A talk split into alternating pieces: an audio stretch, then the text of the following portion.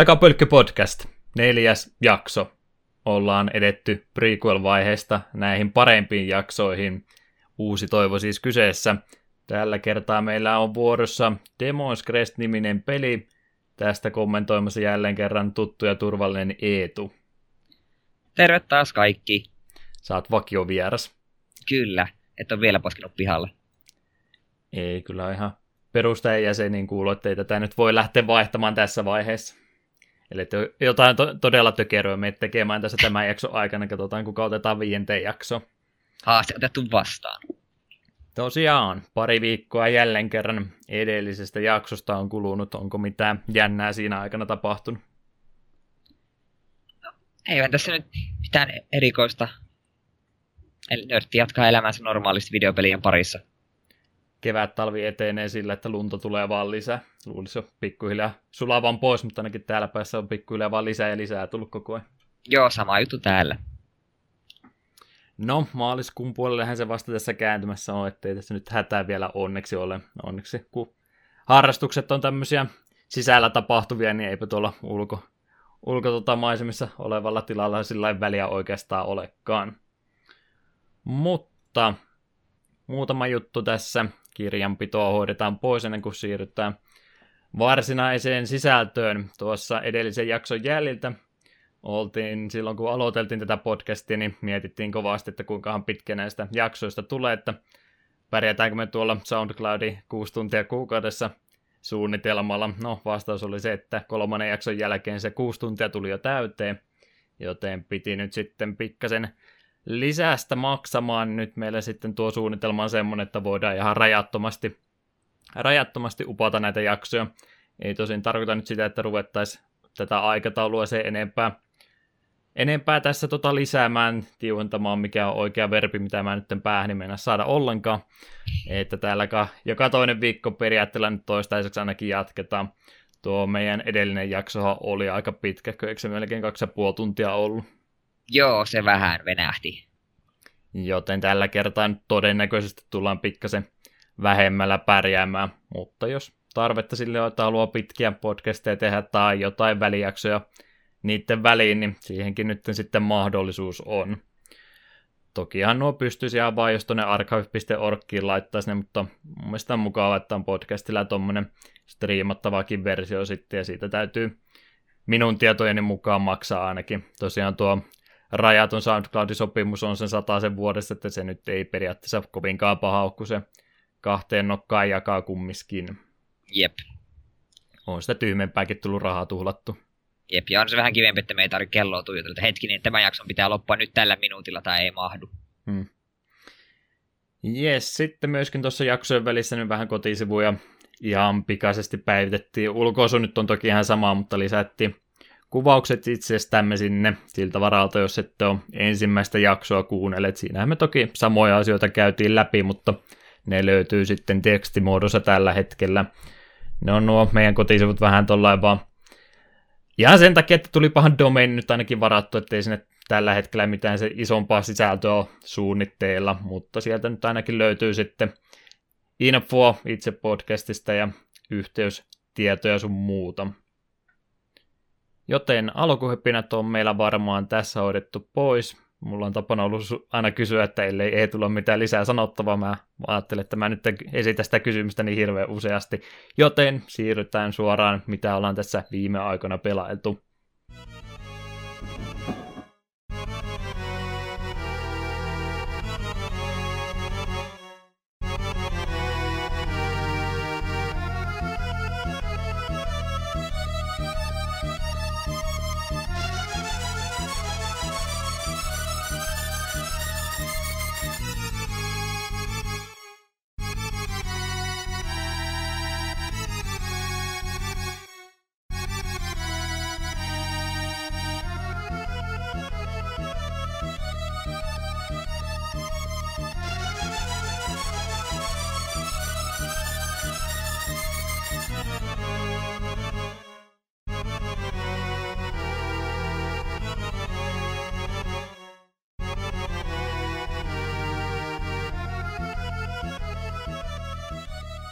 Jotenkas, Eetu, sulla on ollut tapana aloittaa, niin pidetään siitä kiinni nyttenkin, mitä oot ehtinyt parissa viikossa kokeilemaan, pelailemaan. Itse asiassa kovinkaan montaa peliä en ole uutta tähän rinnalle nyt aloittanut, mutta ne mistä olen pelannut, niistä haluan kyllä sanoa. Ensimmäisenä me päätin tuossa yksi päivä jatkaa vähän This War of Minea, joka tuli silloin PlayStation Plussaan kuukausi pari, pari takaperin. Ei sillä sitä nopeasti. Ihan tota peruspeli, vai oliko ne jotain DLCtäkin mukana siinä Plussa-versiossa? Mun mielestä Pleikka 4-versiossa ei ole, tai ei olemassa muuta kuin tuo Telltale Ones. Versio, niin, se on, on siinä DLC kaikki samassa, joo. Ja minun käsittääkseni siitä ei edes ole sitä niin sanottua tavallista versiota. Mutta kuitenkin sitä silloin, kun se tuli, niin vähän pelailin ja nyt tuossa yksiltä sitä jatkoin ja, ja jatkoin loppuun asti, joka tuli yllättävän nopeasti. Tää, jos et, joku ei tiedä, niin pelihän sijoittuu sellaiseen kuvitteelliseen kaupunkiin, joka on sodan runtelema. Siellä pelaat muutamalla, muutamalla selviytyjällä. Päivisin yrität jostain taikoa ruokaa ja vahvistaa sun pientä hökkeliä. Ja öisin sitten pitäisi lähteä keräämään tavaroita, joko niin hylätystä rakennusta, tai sitten ihan vaan röyhkeästi muilta varastamalla. Ja huhhuh. Se on, huhhuh. se on siinä mielessä jännä peli, että sitä ei ollut missään nimessä mukava pelata, mutta me on jollain tavalla iloinen, että me pelaamme sitä, koska se on jotenkin niin karun realistinen ja ankee, että se jollain tavalla jopa, jopa, jopa pääsi jotenkin niin ihon alle. Hmm. Kun valinnat, kun sen pelissä teet, on sellaisia, millä on vaikutusta, että normaalisti ajatellaan, että no hei, mun pitää vaan selvyyttä ja totta kai me varastan kaiken, mikä irti lähtee ja silleensä. Mutta sitten kun menet rakentaa taloon, missä asuu vanha pariskunta, joka rukoilee, että älä vie meidän ruokaa, me tarvitaan meidän ruokaa. Siinä vaiheessa iskee vähän semmoinen fiilis, että haluatko me välttämättä tehdä näin. Ja sen lisäksi sun hahmot rupeaa itse keskenään sitten masentumaan siitä ja puhuu siinä että ei, ei hitto, että mitä mä menin tekemään, että entäs kuolee meidän takia. Ja sitten pari päivää myöhemmin palaat paikalle, niin löydät ne se vanhan pariskunnan kuolleena sängystä, niin kyllä se vähän riipas. Kyyneen silmäkulmassa. Ei, ei sentään, mutta kyllä se vähän oli, tuli niinku semmoinen fiilis, että inhottava ajatella, jos itse joutuisi vastaavaan tilanteeseen, että missä menee se raja, mitä on valmis tekemään oman selityksen takia vähän ehkä kiperä kysymys, kun olet vain nyt tosiaan kertaalleen pelannut, mutta onko nämä kuinka paljon tota, semmoisia randomia elementtejä, vai onko se sillä raiteella kulkeva peli? Siis mä käsittääkseni se on siinä mielessä aika randomi, että se miten pitkä sota kestää, kun tavoitehan on selvitä sodan loppuun asti, mm. Niin se sodan kesto vaihtelee, sieltä voi niinku tietää tarkalleen, miten paljon pitkä se kestää, ja myös, että milloin talvi iskee, niin se myös vaihtelee. Joo, että se just, että ei ole tuo peli semmoinen, että se on joka läpi pelailu kerralla aina samanlainen. Jep, että sieltä voi laskea siihen, että okei, sota loppuu vaikka 60 päivän päästä, niin et voi ruveta laskemaan sille jossain kohdassa, okei, mulla on resursseja juuri ja juuri sinne asti, koska sitten saattaa kertoa, että oho, peli ei loppunutkaan vielä siihen, vielä pitäisi pari viikkoa selvitä jotenkin. Kieltämättä semmoinen peli, mikä ei teillekin kiikarissa pitkä ollut, kun sitä ei ole monesta eri kanavasta kuullut, mutta eipä kyllä itsekään tullut vielä kokeiltua toivottavasti mä muistin sen merkata ostetuksi peleiksi tuossa, kun se ilmaisena oli. Ellei mulla sitä Steamin listassa satu olemaan. Ei vitti ruveta nyt tässä kesken podcastin kuuntelemaan. Sen haluan vielä mainita, että tämä mun tosiaan tämä mun yritys kesti, me selvisi hengissä 16 päivää. Kaikki niin kuin meni jo vähän heikonlaisesti, mulla oli kaksi tyyppiä vakavasti haavoittunut ja silleensä. Sitten lähdin sille mun ainoalla hyvässä kunnossa olevalla tyypillä etsimään tai murtauduin yhteen rakennukseen ja yritin sieltä varastaa vähän ruokaa ja muuta. Menin nyrkkitappeluksi ja mun tyyppi kuoli. Sen jälkeen se peli lähti niin kuin sekunneissa, kaikki meni suoraan sanottuna päin helvettiä. Mun kaksi tyyppiä, jotka oli monet haavoittuneita, niin jo joutui riitaan jonkin aikana. Toinen niistä kuoli ja se jäljelle jäänyt oli todella nälkäinen, edelleen kuolettavasti haavoittunut ja henkisiltä tasoltaan rikki, joka tarkoittaa mm. sitä, että se ei suostunut tekemään yhtään mitään. Me ei voinut mitään muuta tehdä kuin hypätä seuraavaan päivään, jolloin tuli ilmoitus, että se tyyppi ei kestänyt enää teki itsemurhan. Peli loppui. Kattelin vaan ruutuun sille vähän aikaa, että mitä? Eli siinä oli nyt kumminkin ohjastettavana useampikin hahmo. Mä olin saanut käsitykset yhdellä vaan mennä. Öö, siellä aloitat, ilmeisesti, minä aloitat aina kolmella hahmolla. Mulla ainakin oli kolme. Ja just se The Little Ones toi silloin sen lisään, että tiettyyn pisteen kun selviät, niin siellä saat sitten huolehtaksi myös yhden lapsen, joka ei voi tehdä kaikkia samoja töitä, mitä aikuiset, Mutta sille voi, jos se kiintyy tarpeeksi, että se ei niin pidä sitä hyvää huolta, niin sitten se voit laittaa sen tekemään jotain pieniä, pieniä juttuja. En halua edes kuvitella, kun tu, miten pahalta se sitten tuntuu, kun muutenkin peli päässyt ihan alle. Ja sitten jos se joudut katsomaan, kun pieni lapsi kanssa alkaa niin olla nälkäkolman partaalla ja masentunut ja silleen sen, niin hyvin. Hmm. Ja myös sitten kun pelin värimaailma oli aika pitkälti mustavalkoinen, niin se toi semmoista kunnon toivottomuuden tuntua siihen. Suosittelen kyllä lämpimästi kokeilemaan, mutta ei kannata odottaa mitään semmoista leppoisaa pelisessiota. Joo, no eipä tarvikaan kaikkia pelien semmoisia olla, että kuitenkin monipuolinen viihteen muoto, niin ei se nyt aina voi olla sitä ki- kivaa karkkipastelisävyä ja muita. Jep, ja mä oon käsittänyt, että tuo vissiin jollain tavalla perustuu, niin kuin, oliko sen jonkun niin kuin sodan ajan kaupungin niin kuin selvittyjen tarinoihin. Et siinä on sellainen pientä totuuspohjaa, ja se niin kuin tuntuikin kaikki se tapahtui, niin tällaista voisi tapahtua, niin se jotenkin se ainakin omalla kohdalla se pääsi vähän ihoa alle. Jes, jes, täytyy kyllä tosiaan kokeilla jossakin välissä, kun malttaa pleikkarin taas käynnistä. Joo, ja sitten, no tuosta pelistä mulla ehkä nyt sen verran enempää, mutta siirrytään toiseen, lähes yhtä iloiseen tapaukseen. Salt and Sanctuary, jonka tuossa poimin jonkin aikaa sitten alesta, ja nyt sitä päädyin pelaamaan. Tämähän, jos jälleen nimi on tuntematon, käytännössä on Dark Souls kohtaan Metroidvanian. Eli 2D Dark Souls, Metroidvania noilla noilla elementeillä, ja me olin sen suhteen alkuun vähän epäilemään, me kuulisin, jotenkin ajatus siitä, että 2D Dark Souls, voisiko se mukaan toimia.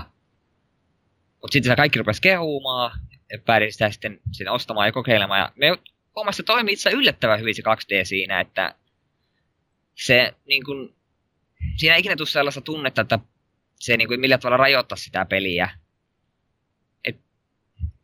Et, et ehkä se on ehkä, meillä on ehkä enemmänkin epäreilua sanoa, että se on Dark Souls 2D, että melkein melkein mieluummin sanoo, että se on Metroidvania, joka mm. on vaikeusasteella hiukan korkeampi.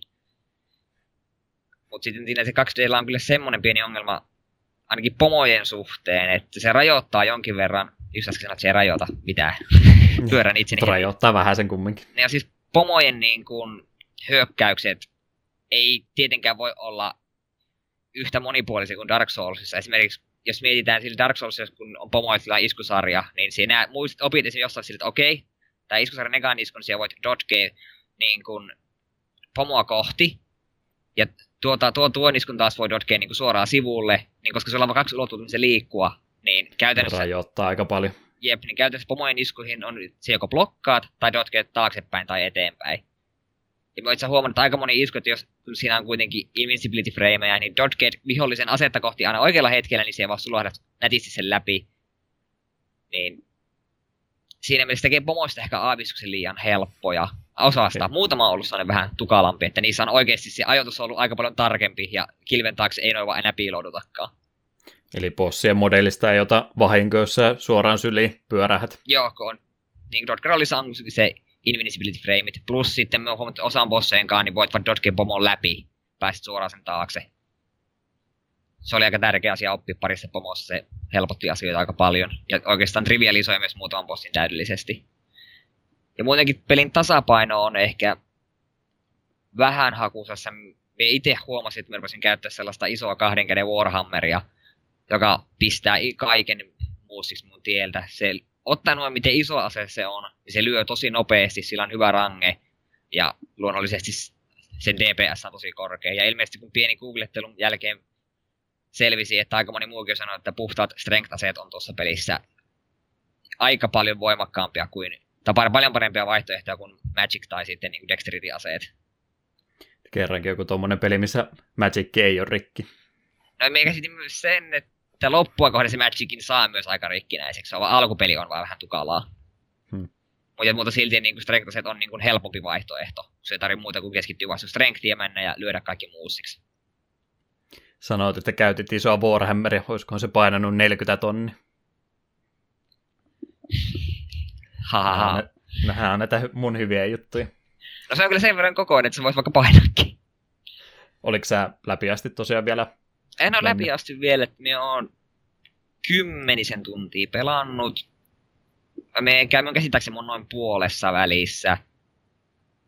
jos se jotain jollekin kertoo, niin meidän viimeisin bossi, minkä me voitin, oli Dried King, kuivatettu kuningas. Joo, ja sitten Soulsiin vielä voisi sen verran verrata, että toisin kuin Soulsissa, missä sulla on vaan resurssina vain sielut, niin tässä sulla on luonnollisesti suola ja raha. Ja suola käyttäytyy ihan niin kuin so- sielut, eli kuolet, niin ne jää sinne, minne, missä kuolit, ja sitten niitä käytetään levelappaamiseen. Ja jos pääset kuolematta samaan paikkaan, niin voit kerätä ne takaisin. Rahaa taas, suurin osa vielä droppaa rahaa myös suolan ohella. Ja jos se kuolet, niin mysteerinen priisti, vaikka lerikki, tuo, tuo sut takaisin lähimmälle Sanctuarylle ja vie 10 prosenttia sun rahoista.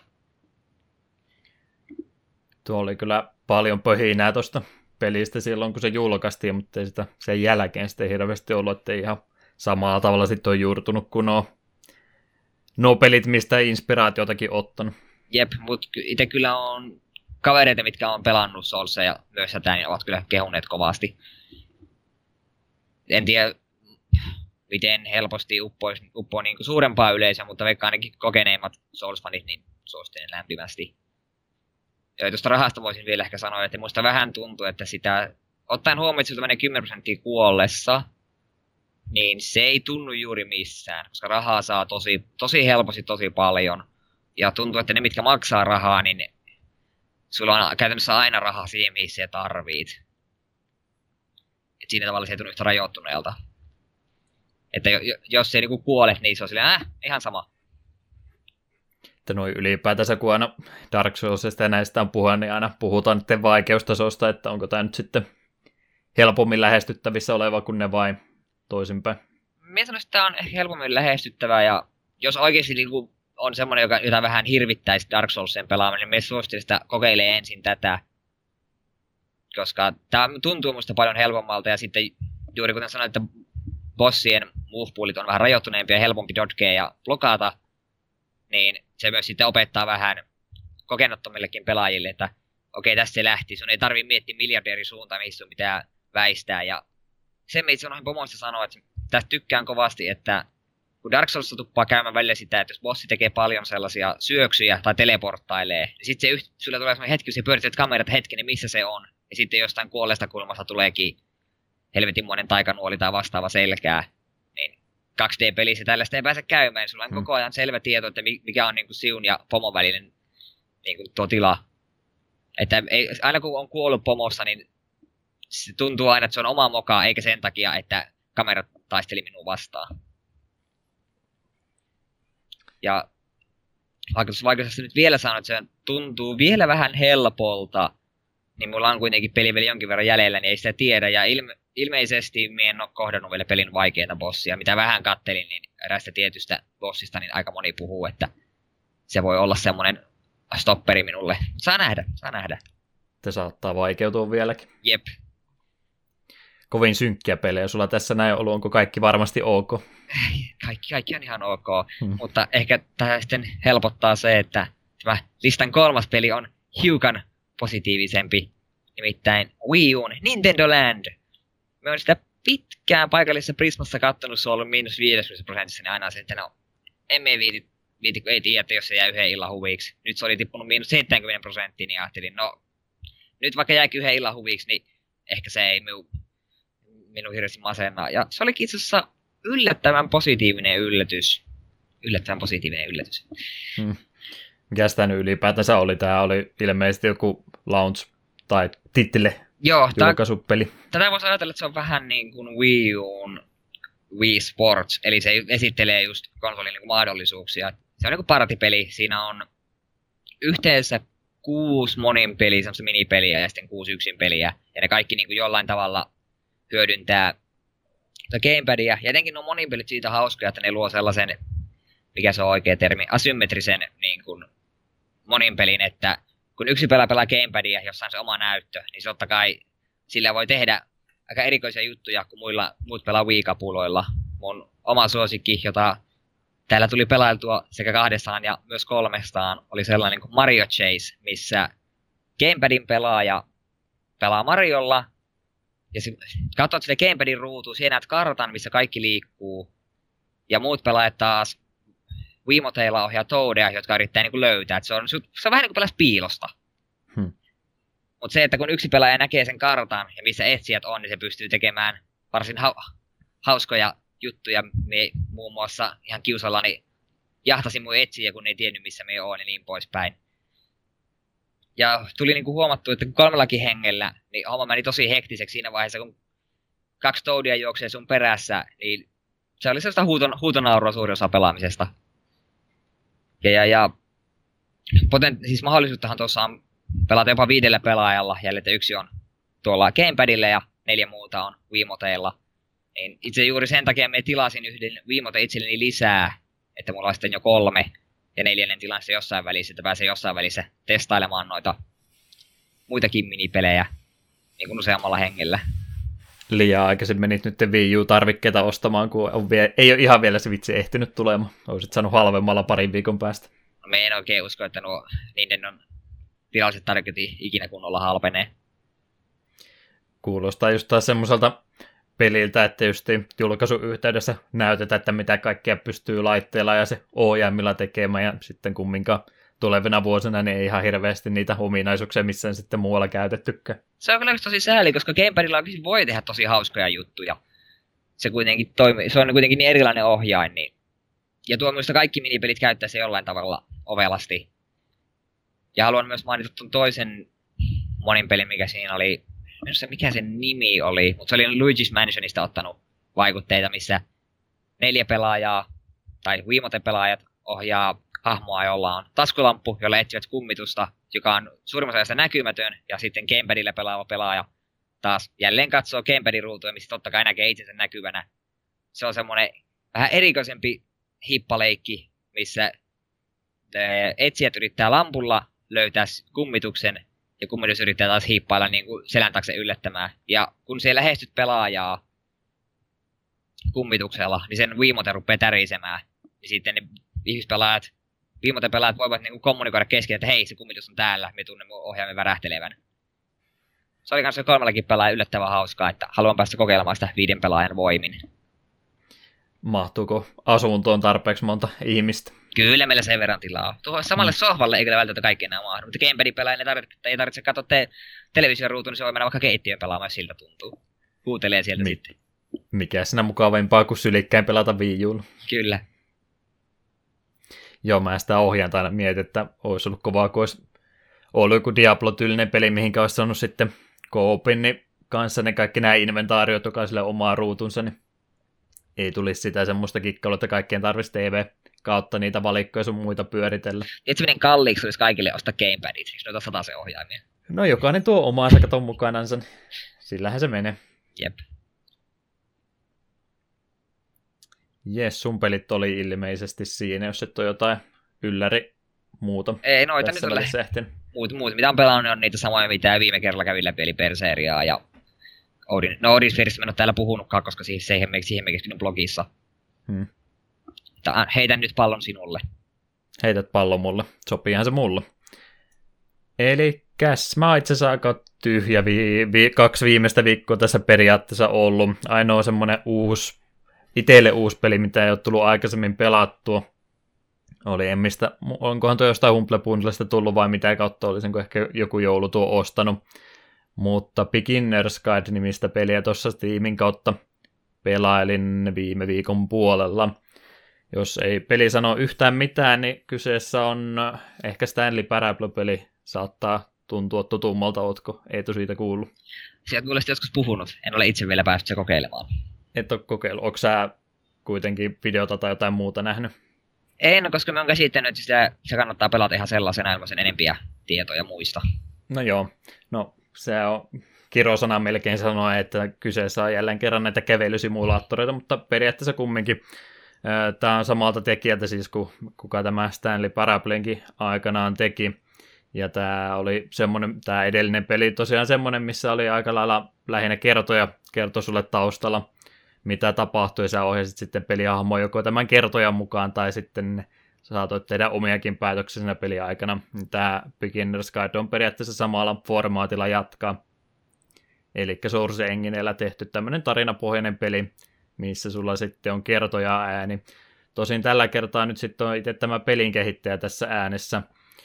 Ja tämän pelin juoni on oikeastaan siinä, että tota, tämä, mä en muista nyt kuka tämä tota, on se pelin kehittäjän nimi ollut, mutta kumminkin niin hän niin kuin esittelee ystävänsä pelejä, joka teki omaksi ilokseen pieniä pelejä, se, semmoisia muutaman kymmenen sekunnin mittaisia tai parin minuutin mittaisia pieniä nopsia pelejä. Ja näyttää siinä tosiaan, että miten sitten tota, niin kuin, miten tämä ihminen on niin kuin edistynyt pelin kehittäjänä tässä samalla ja yrittää löytää niistä jotain syvempää merkitystä ja muuta. Mutta tässä varmaan ottanut muistinpanot aika, kun mä kerran ne kirjoitinkin tuohon noin. Eli siis kronologisessa järjestyksessä alkaa. Ensimmäinen peli, siinä oli ihan semmoinen pieni öö, Counter-Strike on pelannut, niin tulee nämä The Dust mapit mieleen, eli tämmöistä aavikkokylää, ne bokseja vähän omituksessa. Järjestyksessä vaan heitellyt ja sanoi, että tämä on nyt peli. Mutta tosiaan sitten tämä itse pelin kehittäjä, siis tämä Stanley Paraplin, ja mulla menee sekaan, että kun mä puhun nyt kahdesta eri kehittäjästä, eli tämän pelin sisällä tämä, joka on tehnyt nämä kentät, on ö, ystävä nimeltä Koda, C-O-D-A, niin, niin, niin siinä järjestäen tosiaan esittelee niitä pelejä siinä sitten sitä mukaan ja kertoo sulle kommenttiraidan kanssa tosiaan omia mietteitänsä näistä peleistä. Joten tämä niin koko peli on periaatteessa, jos olette ikinä jotain elokuvaa tai TV-sarjaa katteleet sillä tavalla, että laitatte sieltä valikosta tämä tuottajien tai näyttelijöiden oman kommenttiraidan päälle, niin tämä on periaatteessa sama juttu, mutta pelimuodossansa. Eli käytännössä sellainen, kun vaan nautit tästä esityksestä, mitä tapahtuu omaan tahtiinsa. Joten siinä mielessä vähän erikoisempi peli. Mutta, mutta sitä pisemmälle, mitä tuo peli sitten etenee, niin siinä on sitten kysymys, että kuka tässä nyt mahtaa se tarinan päähahmo olla, että onko se tämä kyseinen kodahenkilö, joka nämä pelit on tehnyt, pikkuhiljaa vetäytyy sinne syrjimmäksi, kun hän oikein tykkää näistä pelin tekemisestä, ja vastassa on sitten tämä kertoja, joka painostaa häntä koko ajan lisää näitä pelejä tekemään. Mutta tosiaan jos kiinnostaa, niin taas ehkä tota, kenet tätä voisi suositella, niin tämmöisestä interaktiivisesta tarinankerronnasta kiinnostuneille ihan mainio peli. Myöskin pelin kehityksestä, jos on kiinnostunut, niin tämä voisi olla ihan mukava tämmöinen puolitoista tuntinen peli, yhdeltä istumalta menee läpi. Sekä oikeastaan peliarvostelijoillekin voisi olla aiheellista tämä jossakin vaiheessa pelata. Selitin nyt vähän omituisesti tämän näin, mutta tämä on vähän tämmöinen peli, että tätä täytyy niin itse periaatteessa kokeilla ja pelata läpi, niin vitti. Vaikka ei tässä nyt sillä mitään semmoista jännempää tarinaa tai koukkua olekaan, niin ei vitti se enempää kuitenkaan selittää pelin sisällöstä, koska se sen verran simppeli on. Eli mieluummin kannattaisi itse tuo pelailla jossakin vaiheessa. Aika halvalla pitäisi tässä vaiheessa lähteä alennuksesta varsinkin. Eli toki enemmän semmoinen, niin kuin sanoit, enemmän kokemus kuin peli. Joo. Joo, että tuo ei, no just tommosia pelejä, että joillekinhan tuommoinen nyt ei alkuunkaan, jotkut väittävät, että no ei ole pelejä ollenkaan, mutta mä itse nautin tämmöistä suuresti, että välillä on sellainen mukava, että ei tarvitse tarvitse keskittyä siihen suorittamiseen, vaan voi nauttia vaan esityksestä. Joo, pitää jossain kohtaa itsekin tutustua. Mie en ole tuollaisten pelin suurin ystävä, mutta sitten muutama on tehnyt vaikutuksen, kuten muun muassa Tute Moon, joka vei mun sydämen ja se on sillä vieläkin. Samaa mieltä kyllä siitäkin pelistä. Onkohan se muuten tarpeeksi vanha, että me voidaan jutella siitä tässä podcastissa joku kerta.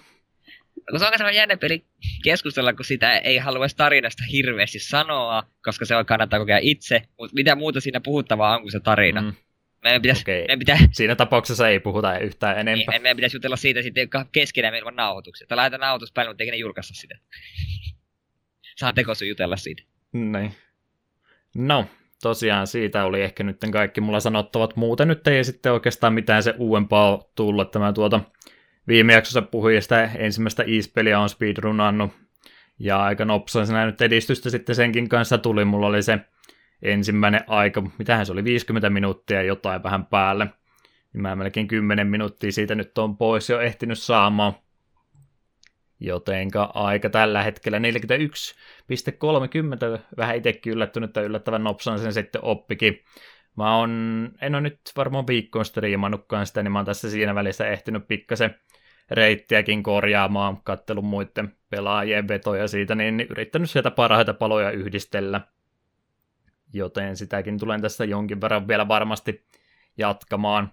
Todennäköisesti en tule ikinä sitä ennätystä siinä pelissä rikkomaan, koska maailman ennätysmies pelaa sitä eri versiota siitä pelistä, sillä on se Japanin versio siitä Eternal-versiosta, joka on pikkasen nopeampi.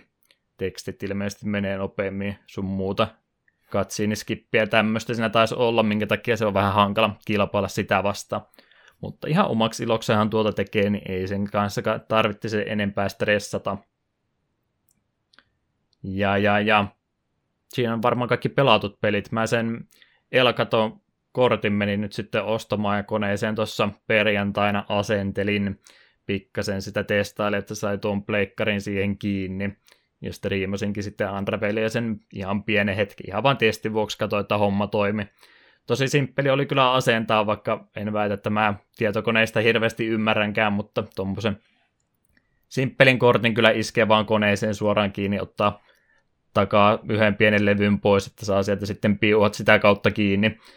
E, ongelmia enemmän ehkä sen kanssa tuli, kun sitten yritti sitä ruveta noita ohjelmistoja laittamaan. Mä en nyt sitä sen jäljiltä sitten ole kokeillutkaan, mutta jostain kummasta joka toinen kerta, kun homman käynnistää, niin ei näy mitään. Joka toisen kerran, kun käynnistää, niin saattaa tulla jotakin. Plus se ongelma sitten kanssa, jos sä vedät tuota pleikkarista esimerkiksi HDMIin kautta kaikki nuo dataliikenteet, niin mä en pystynyt kuuntelemaan live-ääntä siinä ollenkaan, tai siis peliääniä samaan aikaan, että joko, joko mä kuulin ne äänet ja striimissä ei kuulunut mitään tai toisinpäin. Joten mun piti se kiertää sillä, että mä iskin kuulokkeet tuohon näyttöön kiinni, mikä on vähän hankala systeemi, mutta toistaiseksi nyt ainakin toimii, että en tiedä sitten pitääkö ruveta jotain splittereitä tai muuta hommaamaan, niin pystyy samaan aikaan sitten kuuntelemaan. Et on nyt iso ongelma tuohon kiinni kuulokkeita laittaa, mutta noin tommoset kuulokeportit yleensä tämmöisessä telkkarissa näytössä, niin mä en tiedä mistä se johtuu, tuleeko se sitten, kun on muitakin sähkölaitteita samasta tota, jatko rasia, pistorasia yhdistelmässä, niin onko se sitten staattista pörinää, mitä sieltä kuuluu vai muu, mutta se aina pikkasen korvaa häirittää, mutta tällä viritelmällä nyt ainakin toistaiseksi mennään. Olikohan siinä meiltä kaikki? Eikä se tällä kertaa ainakin. ollut. Hyvä. Siinä oli pelatut pelit tähän hätään. Siirrytään seuraavaksi sitten uutisotsikoihin.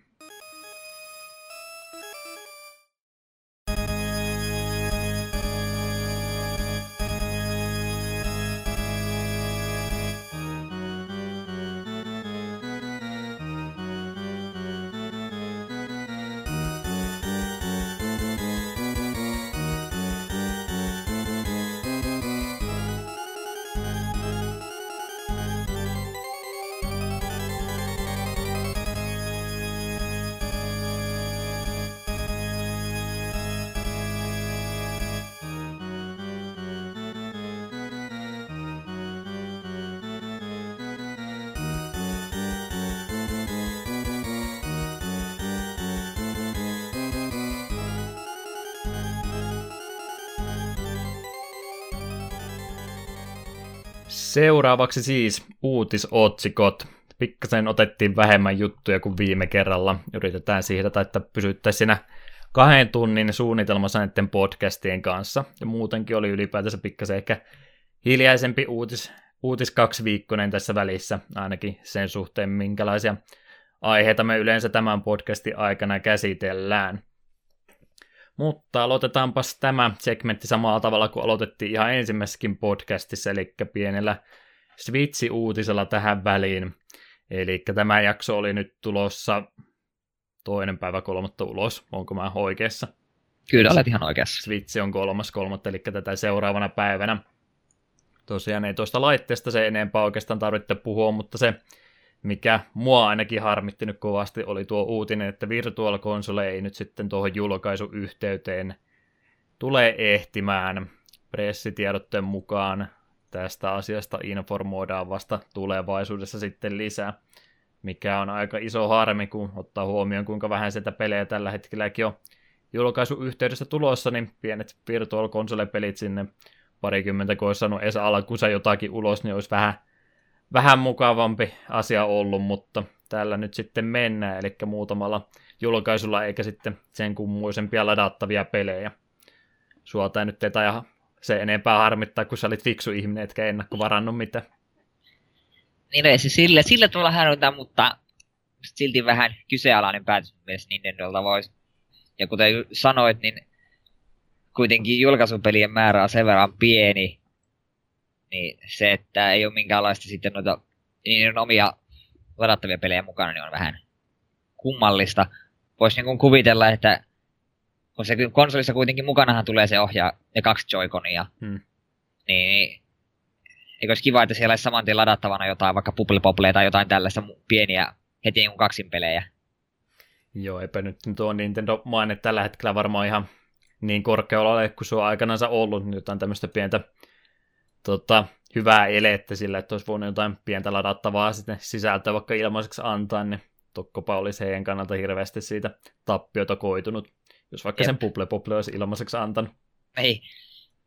Ja sitä kun jotkut on niin kun tätä uutista on muualta seurannut, niin jotkut on ollut sanonut sille, no mutta ei kai ketään nyt kiinnosta mitkään virtual console kun tulee uusi Zelda. Sille, mm.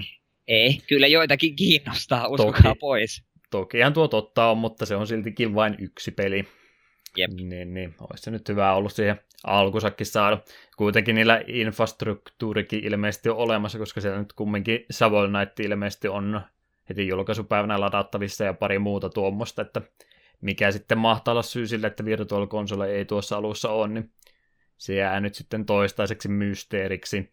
Jotkut siellä on esittänyt tota toiveita ja haaveitansa, että no ehkä tämä on nyt sitten siinä, että Nintendo käyttää tämän ajan siihen, että tekee vihdoin ja viimein tämän Virtual Console oikein.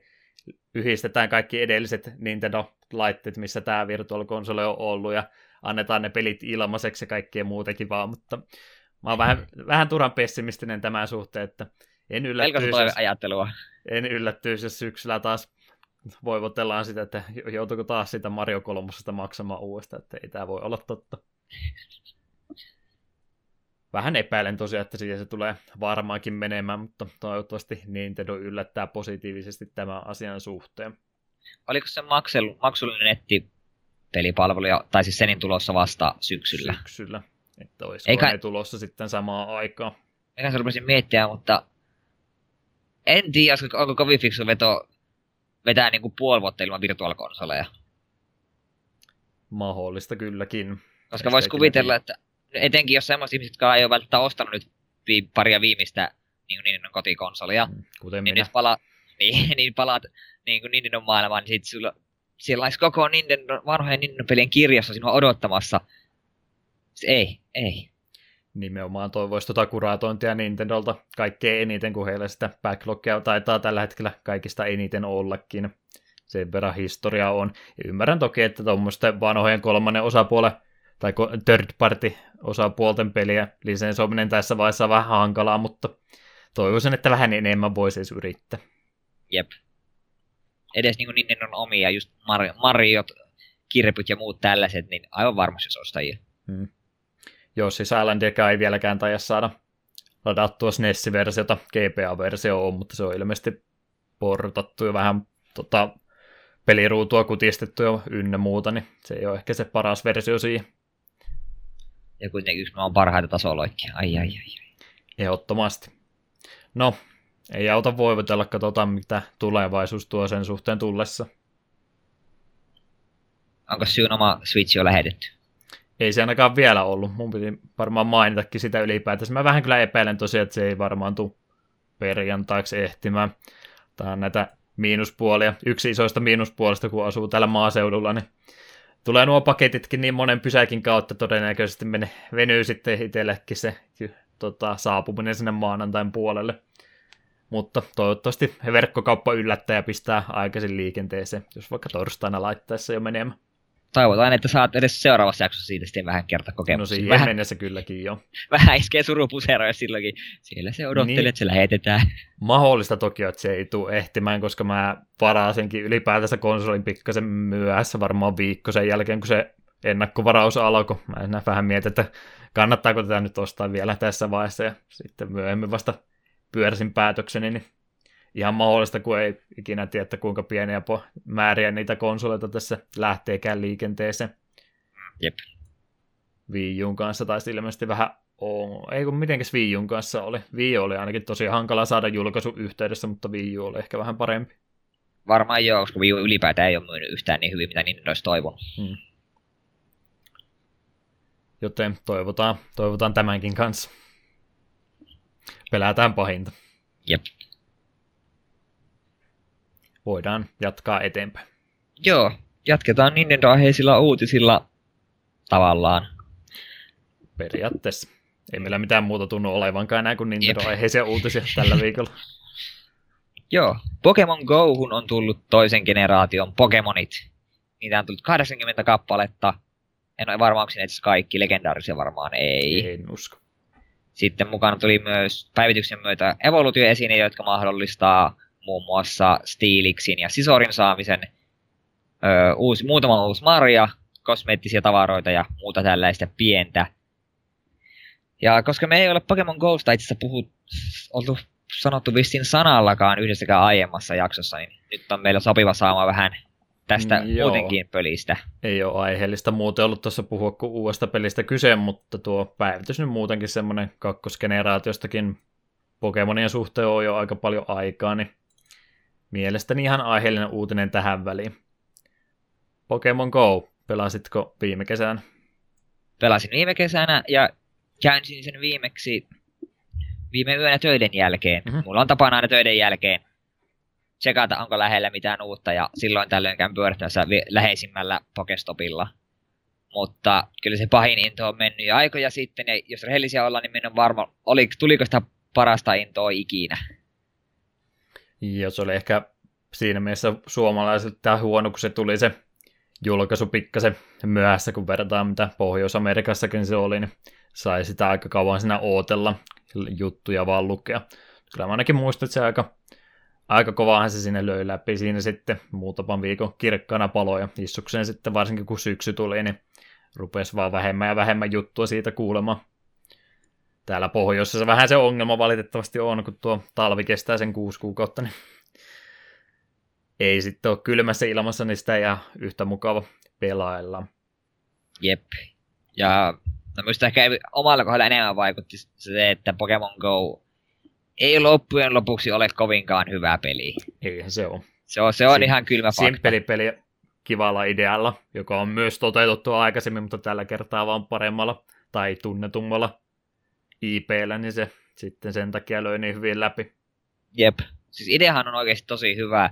Ja mä olin aluksi tosi innoissani, mutta toteutuksessa on vaan niin paljon, niin paljon haluttavaa. Eikä ne ole ilmeisesti ihan hirveästi, tai siis päivityksiä on toki tullut, mutta mitään semmoista radikaalia muutosta peliä ei ole tullut. Jep, no nyt oli varmaan isoin oli tuota, tuli noita evoluutioesineitä. Se meni tosiaan se ensimmäinen kuukausi sen pelin kanssa, että oli serveriongelmia hirveästi, ei mennyt saada silloin, kun kaikkein suositummilla on peli ollut, niin mä en mennyt päästä itse ainakaan kirjautumaan sisään ollenkaan siihen peliin. Sitten siinä lähti, oli se tutkasysteemi netin kautta, en muista edes mikä sen nimi oli, mutta sehän ne esti, että sitä eikä ei voi enää hyödyntää. Pelissään Jep. piti olla se oma Pokeradar-systeemi, minkä ne sitten ensin muutti systeemiä kokonaan, ja sitten ne poisti se hetkeksi ko- ja sitten ihan pelistä pois, ja sitten ne taisi jonkun uuden version siitä sitten myöhemmin tehdä vasta. Joo, nykyinen versio on silleen, että se näyttää mitä Pokemoneja on läheisillä Pokestopeilla. Hmm. Ja voit sitten suoraan napauttaa sitä, niin sitten se näyttää, että missä päin se- lähin Pokestoppi on. Se on ihan omalla tavallaan ihan kiva, mutta sitten että se näet, että okei, tällä läheisellä on tuo Pokemon, mutta se millä Pokestopilla, niin se on taas sitä arpomista, mihinkään suuntaan pitäisi lähteä kävelemään. Tähän kohtaan varmaan oma vapautuminen tästä pelistä nyt tulee näin melkein vuosi myöhässä, mutta tosiaan mä en ollut tässä vaiheessa pelannut jälleenkään, kuten on tullut aikaisemmissakin jaksossa puheeksi puhelimella, en oikein juuri mitään ollut pelannut. Tästä mä olin semisti innoissani ja seurasin ahkeraan sitten, että milloin se Suomi-julkaisu siitä tulee, että pääsee pelaamaan. Ja kun sitten kokeilin sitä, niin totuus iskee aika nopeasti kasvoille, koska toi peli toimii lähinnä sitten, että miten tuota tietoliikennettä siinä lähiseudulla on, niin sen mukaan myöskin Pokemoneja spawnaa. Niin täällä minun pienellä paikkakunnallani tai kylässäni, missä on se alle tuhat asukasta, niin eihän tätä yhtään mitään sitten löytynytkään. Mä en ekan päivän aikana puolitoista tuntia kävelin, taisin kaksi rattataa nähdä siinä sen aikana. Ja sitten tota, ajattelin, että kun mä nyt jotain haluan tästä irti, niin mä sitten maksoin siitä, että sain ne lureet ja e, insenset ja muut, että siinä oli se minimi, että ainakin 200 metrin välein tulee jotakin vastaan. Niin mulla oli se pari viikkoa siinä, kun mä jaksoin sitten pelata, kunnes ne insenset loppu.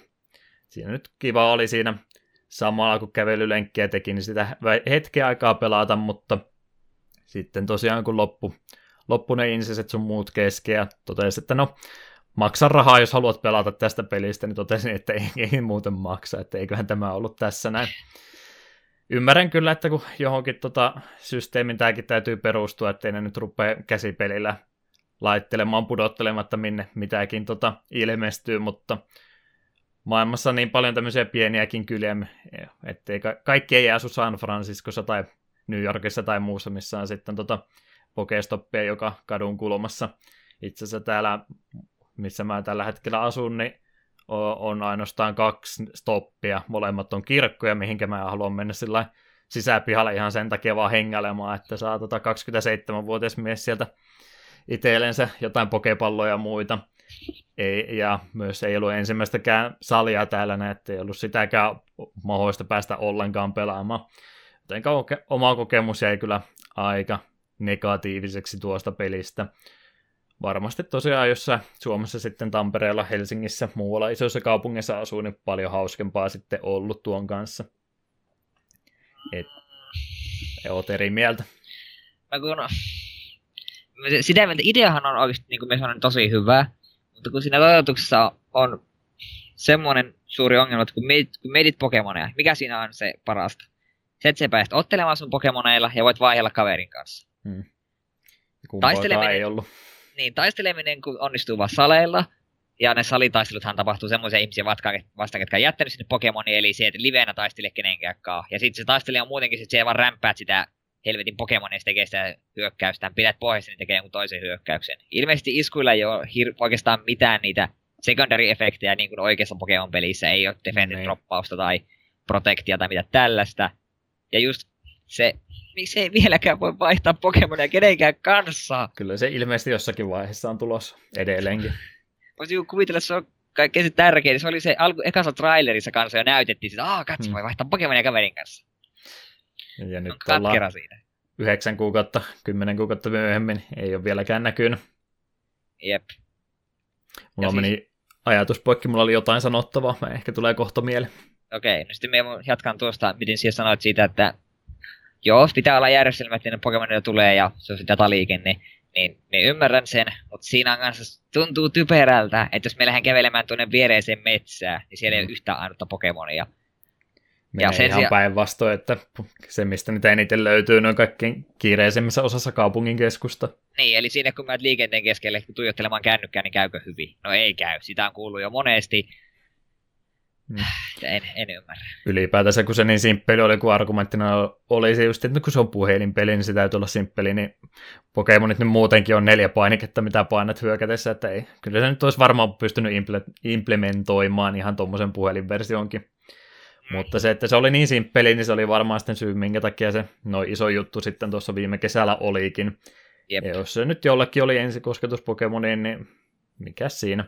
Niin, kyllä se Pä- Pääsee hommaan sisälle se avulla sitten. Jep, mutta just minulle ja muille tällaiset, jotka on Pokemonia pelannut joka ikisen sukupolveen ja kohta laitin vannoutunut faniikin pelisarjalle, niin oli se aika, aika, aika kova iskupäin naamaa, kun huomasi aika puolivillainen viritelmähän koko peli loppujen lopuksi on se ainakin plussaa tuolle pelille, että mulla ei ollut ennen sitä, kun mä rupesin pelaamaan, niin mitään suunnitelmaa, mitään 3DS ja Sania muunia hommata, mutta sen se ainakin tekee, että tuli sitten kiinnostuttu, että ehkä jos maksan tästä vähän enemmän, niin saisiko vähän paremman kokemuksen. Niin totta, siinä mielessä hyvä. Ja kyllä me myönnän, että me edelleen sitä just työvuoron päätteeksi laitan päälle, katson, jos siinä lähellä on joku, mutta emme rupea niin kuin sille sen enempää.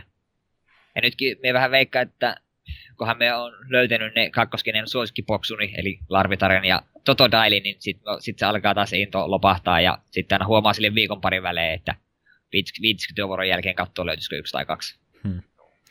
Se just, että kävelylenkkien aikana tuo oli se hetki aikaa, kun hupia kesti, niin ihan jees, mutta Jep. Sit, sitten taas just, että kun mäkin ehkä mieluummin tuo ajan sitten käytän, että jos juoksemassa olisi käynyt, niin juokse, juoksemisen ohella tuota puhelimen räplääminen on pikkasen hankalempaa. Että to, toistaiseksi mulle ainakin riittää se, että kuuntelee sitten podcastia siinä samalla. Jep. Paljon helpompaa. Nautinnollisen näkee vähän maisemiakin. Ah, ja sen, mitä haluan vielä sanoa, kun päätissä mukana tuli kosmeettisia esiin, että mä olin sille, ekaksi no okei, okay, voit vähän muokata sun treeneriä monipuolisemmin, mutta ne on maksullisia, mikromaksullisia. No, niin, totta kai ne täytyy jostakin rahaa saada. Ja Se oli- oli... näin muuten maksu olisi ollutkaan. Niin. Siis on, kyllähän se voit niitä ihme pokekollikoita saada myös just saliotteluista ja näistä ilmeisesti. Mut me ehkä silloinkin mieluummin käyttäisin ne pokekolikot, joita jos, joskus ikinä saisin, niin ehkä just niihin, mihin la, ihme koodituslaitteisiin, mihin munat laitetaan, mikä ihme se nimi on, inkubaattori, Mm. inkubaattoreihin, enkä johonkin erinäköiseen lippikseen. Mieluummin vaikka silleen, että taso, silleen niin kuin, kun sun saat sille trainer-leveliä, niin sitten au, aukeaa muita esineitä, niin se, o- se olisi niin kuin, sitten myös näkisi, että hei, tällä salilla on tämmöinen heppu, sillä on korkea taso, sillä on erinäköiset tamineet, kertois enemmän kuin se, että täällä on heppu, joka on ykköslevelillä ja sillä on erinäköiset tamineet, eli se on pistänyt rahaa peliin. Kun herätte enemmän jonkinlaista kunnioitusta. Tai no kunnioitus on väärä sana, mutta kuitenkin. Takapölkky-podcast on ykkösuutislähe Pokemon Go-uutisilla. Tämmönen välikysymys tähän näin loppuun, jos ei sulla tosta mitään enempää ollut, niin joku toinen Go-peli toista pelisarjasta, mikä se olisi? No siis ilmeisesti tekeillä on, ainakin jossain oli juttu joku Harry Potter vastaava, missä et Mm. mm. saataisiin pellejä ja tällaisia. Tyttöystävä innostui siitä kovasti. Tai omalla tasolla se voisi olla, ainakin, ainakaan se ei olisi niin yhtä kova isku päivän kasvoja. Vaikka Harry Potteristakin jollain tasolla kyllä tykkään. Mutta kuitenkin Pokemon on niin lähellä sydäntä, että tuommoinen vaan sattuu. Itse esitän toivomuksen tässä kohtaa Blitzardille, että Diablo Go please. Lu- Luuttia siinä samaan aikaan, kun kävelee paikasta toiseen. Ei, ei tarvitsisi tulla sisälle enää ikinä takaisin. Voisin asua kadulla sen jälkeen, voisi vaan kävellä ees taas. Pelaat hardcore, nämä eksyt väärälle sivukoille, siitä tulee Elite Diablo ja mät- mätkii sinun Mm. turpaa. Sitten nonni, elämä loppu. Ei ole enää mitään syytä elää. Ei uskalla sitä versiota pelata hardcoren. Yksi, yksi kolme peli ohi sitten lopullisesti itselläkin. Yes. Pokemon Gosta sitten eteenpäin. Tämmöinen mukavampi uutinen. Me oltiin kovin negatiivisia tuosta pelistä, nyt tulee mukava uutinen tähän väliin. Eli me nautellaan tätä podcastia päivää aikaisemmin kuin normaalisti, jotenka justiin eilisen puolella sunnuntai-iltana yksi omista suosikkistriimaajista, The Mexican Runner, onnistui vihdoin viimein saamaan Nesmania-projektinsa päätökseen. Tässä projektissa tarkoituksena oli pelata joka ikinen Nintendo-peli, 8-bittinen Nintendo-peli läpi. Eli kaikki tuosta Pohjois-Amerikan ja Euroopan pala-alueen peleistä, joita sitten oli 714 yhteensä. Tämä projekti alkoi aikanaan toukokuussa 2014 ja päättyy tosiaan juurikin viime sunnuntaina. Eli melkein kolme vuotta tuohon projektiin sitten meni. Viimeinen peli, mitä tosiaan eilen striimaili, oli Super Mario 3 jättänyt viimeiseksi. Se meni aika nopsaan läpi, oli ilmeisesti aikaisemminkin kyllä pelannut, mutta ihan mainio, mainio finaali tuolle projektille tosiaan, tosiaan tuo peli oli. Siellä oli tosiaan aika paljon vaihteli, no tietysti kun kaikki mahdolliset pelit pelaa läpi, niin siellä tulee sitten paljon urheilupeliä ja siellä tulee semmoisia pelejä, missä ei ehkä semmoista fiksua päätepistettä ole. Mutta jo, joihinkin peleihin meni vain muutamia minuutteja, ja sitten pisin tässä projektissa oli ää, Miracle Piano Teaching System, eli Nintendolle oli tuommoinen piano-opetuspeli, mitä joutui pelaamaan se 91 tuntia ennen kuin oppi jotenkuten soittamaan pianolla. Mielenkiintoinen peli, ei, en tiennyt aikaisemmin, että tuommoinen oli olemassa, mutta en tiedä, varmaan tällä hetkellä on olemassa vähän päivitettympiäkin versioita, jos haluaa jotain soitinta opetella kuin joku Nessin peli. Mutta hatun nosto siitä, että jaksoi sen pelata ja kaikki 713 muutakin peliä. Ja aika paljon siinä lahjoituksia tosiaan eilen, eilen pyöriä ihan oikealle henkilölle menee yksi mukavimmista striimaista, mitä Twitchin puolelta löytyy. Olitko itse kattonut Mexican Runneria aikaisemmin? Monet on Mexican Runneria kyllä kehunut.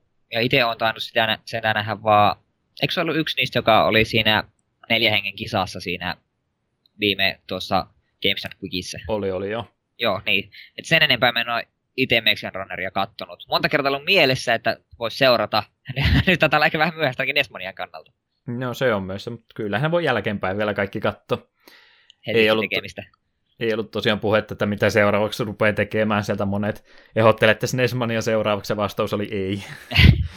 Vo- Voin kuvitella, jos kolme vuotta meni tuohon noin, niin välttämättä ei heti huvita samaa ruveta tekemään siinä. Itse justin kanssa GameStop Quickien kautta Mexican Runneri löytänyt aikanansa.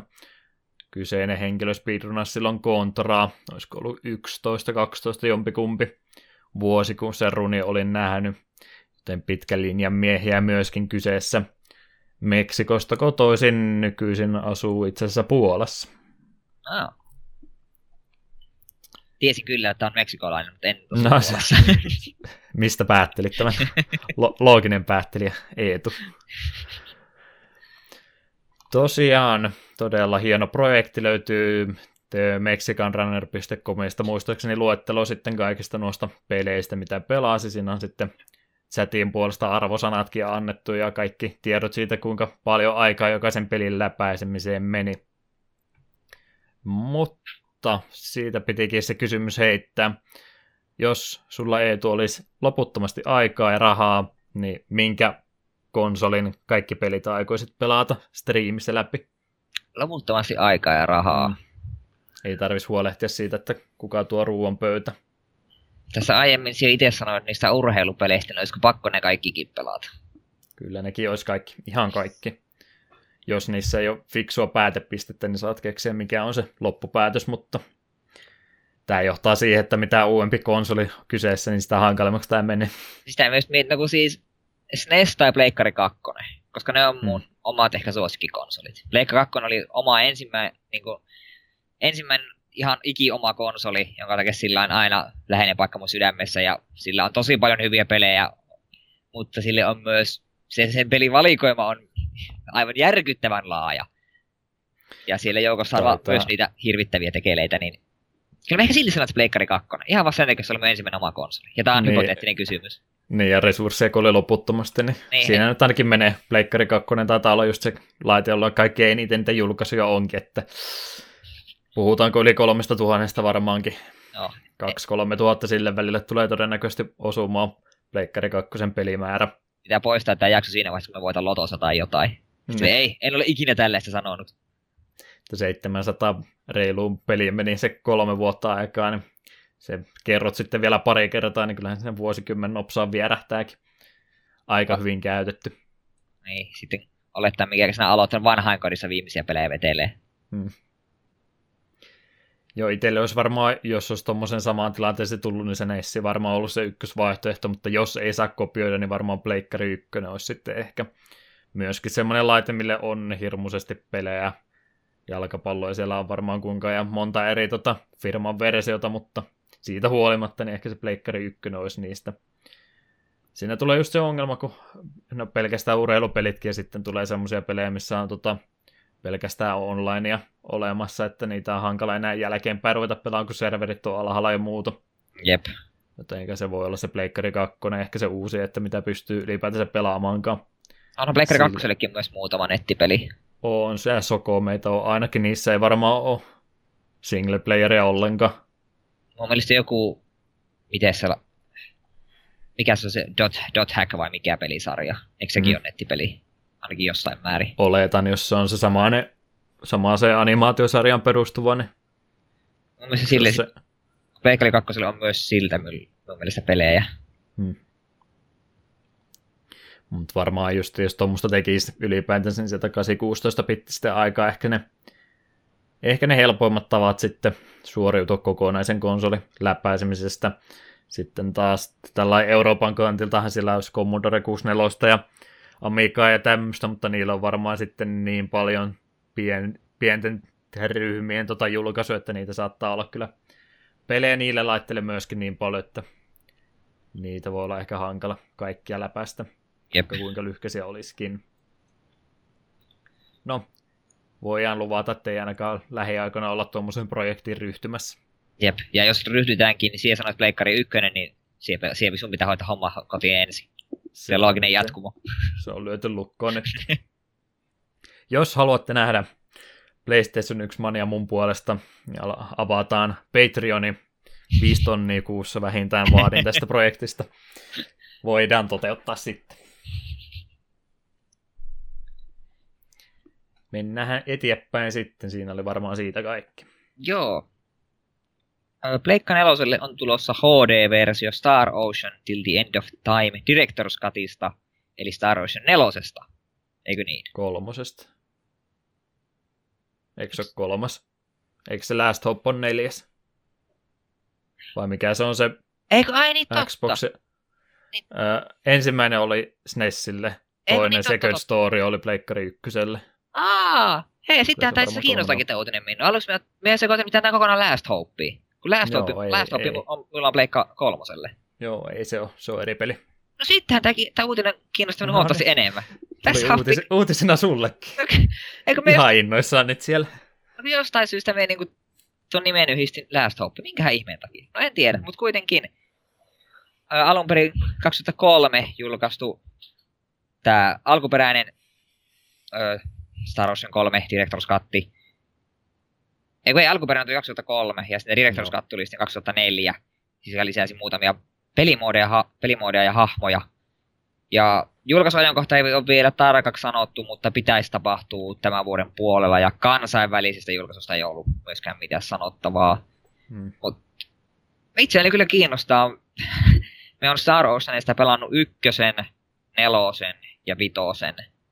Ja näistä niin kuin ykkönen oli minusta varsin mainio, ottaa, ja, ja niin kuin silleen SNES, SNESin näitä, sanoisin jopa, jopa ehkä kärkiroolipelejä. Mun pitää paljon välissä pelata se uusiksi. Oliko se samankaltainen se eka kuin tämä Tales of Fantasy?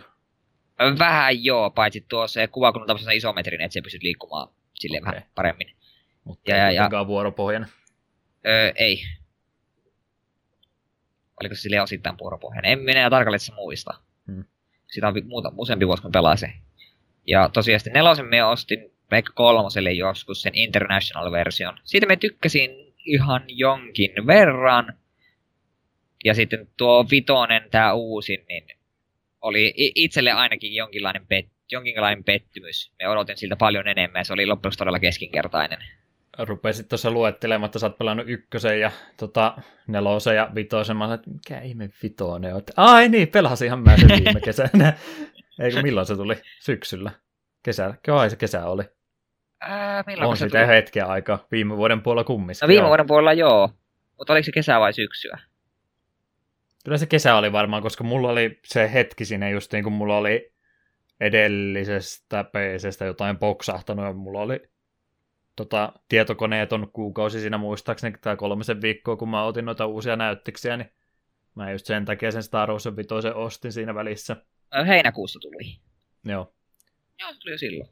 joo kyllä samaa mieltä. Se oli ehkä vähän, vähän köykäinen versio kumminkin ja yllättävän lyhytkin. Joo, siis se, eten, just se lyhyys oli, kun me niin ajattelin, että okei, milloin tämä peli kunnolla alkaa? Milloin tämä peli kunnolla alkaa?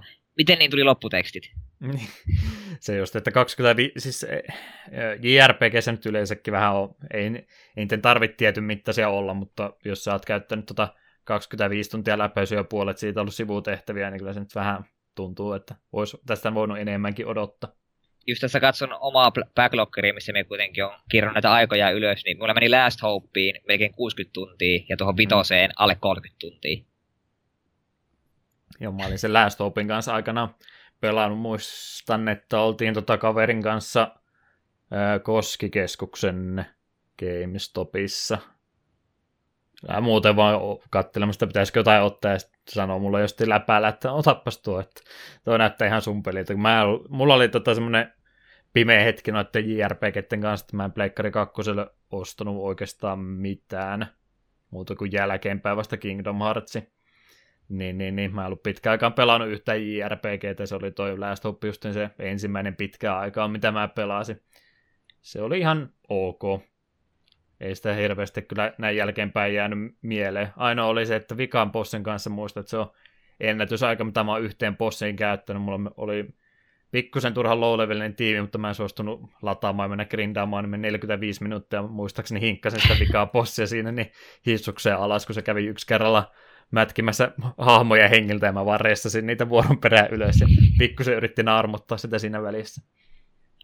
Mulla oli samankaltainen kokemus Tales of the Abyssin viimeisen pomon kanssa.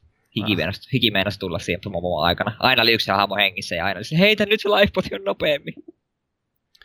Tämä on kyllä ehdottomasti semmoinen, että tu- antaa no itselle nyt ainakin tunnettu pelisarja, niin kyllähän tuo täytyy poimia, jos vaan tulee. Olettaisin kyllä, että kyllä ne on varmaan julkaisee tuon sitten muuallakin. Vähän myöhässä vaan, tuskinpa tämän vuoden puolella kummiska, että katsellaan sitä ensi vuonna sitten. Ei tänä, tänä vuonna tarvilla tullakaan, meillä on roolipelien kannalta ihan hyvä voisi tulossa muutenkin. Ihan hyvä on jo, että ei, ei enempää tarvikka.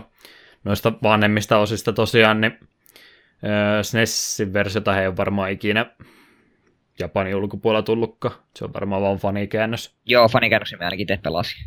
Hmm. Ja kakkosta mä kyllä kattelin, se oli just sitä itselle aikaa, kun mä kaikkea niitä JRPGtä pelasin se Pleikkari ykkösen aikana. Muistat, että jossain demo edellä oli video siitä, se näytti tosi hyvältä, mutta enpä sitten kyseistä peliä nähnyt missään kaupassa sitten tosikin tilaisuutta tullut ostaa sitä. Mutta ehkä siihenkin tulee joskus sitten palattua. Onneksi on tämmöinen podcasti olemassa, missä sitä voi hyödyntää. Jep. Mä vieläkin hämilleni omasta hölmöydestä. Jumalauta, mä haluankin tuon pelin. Ei se olekaan mulla hyllyssä. Vielä tota, yksi peukku siitä hyvästä taas näitä japanilaisia nimihirviöitä. Star Ocean Till the End of Time Director's Cut HD. Ei kun toi HD taitaa olla mun lisäämä juttu, no kuitenkin Director's Cut vähän lisää vielä tohon noin. Star Ocean Till the End of Time Director's Cut Final Mix 2.8 4K-version International Release European Hardcore Mode. Ja jostain syystä japanilaiset tykkää noita. Mun mielestä Dragon Quest on myös semmoinen pelisarja, joka tykkää. Mikä Dragon Quest Heroesin koko nimi on. Dragon Quest Heroes, The World's Tree Woe and the Blight Below. Oikein mahtipontisi. Kyllä. Star Oceanista eteenpäin sitten Nintendo uutisia pukkaa lisää. Muutama päivä sitten tätä jaksoa nauhoitellessa Wii U Virtual Consoleen ensimmäistä kertaa ostettavaan versioon täällä Euroopassa saapui Harvest Moon 64. Tätä ei tosiaan Pohjois-Amerikassa tämä taisi olla, mutta ei tosiaan sitten paljon julkaisua tästä pelistä koskaan tullut, joten tätä päästään nyt sitten näin laillisesti vihdoin viime ekaa kertaa pelaamaan. Hintaa tuolle julkaisulle oli justin tuo 10 euroa. No, 9,99, jos oikein tarkkoja ollaan. Tota, viiuta en nyt tässä vaiheessa kyllä hommaamassa, mutta ihan hyvä, että tuo Harvest Moon on nytten tuokin iso julkaisu sitä välistä. Aika hyvin on varmaan kaikki muut julkaissut sitten tässä kummiskin. Joo, vai vissiin. Ainakin käsikonsoliversiot. Jep. Sulla oli enemmän kokemusta tästä sarjasta, mä en ole nimittäin pelannut ensimmäistäkään. Joo, me on parit Harvest Moonit pelannut ja tuo, tuota 64 me saatoin joskus vähän kokeilla emulaattorilla. Mm. En muista siitä sen enempää. Vähän kiinnostaa, mutta rehellisen nimistä täytyy kyllä myöntää, että kun Stardew Valley vei minun loput sydämestä, mitä To the Moon ei vienyt, niin uskoisin, että mun on vaikea palata enää Harvest Moonien pariin. Koska Stardew Valley teki kaiken vaan niin älyttömän hyvin.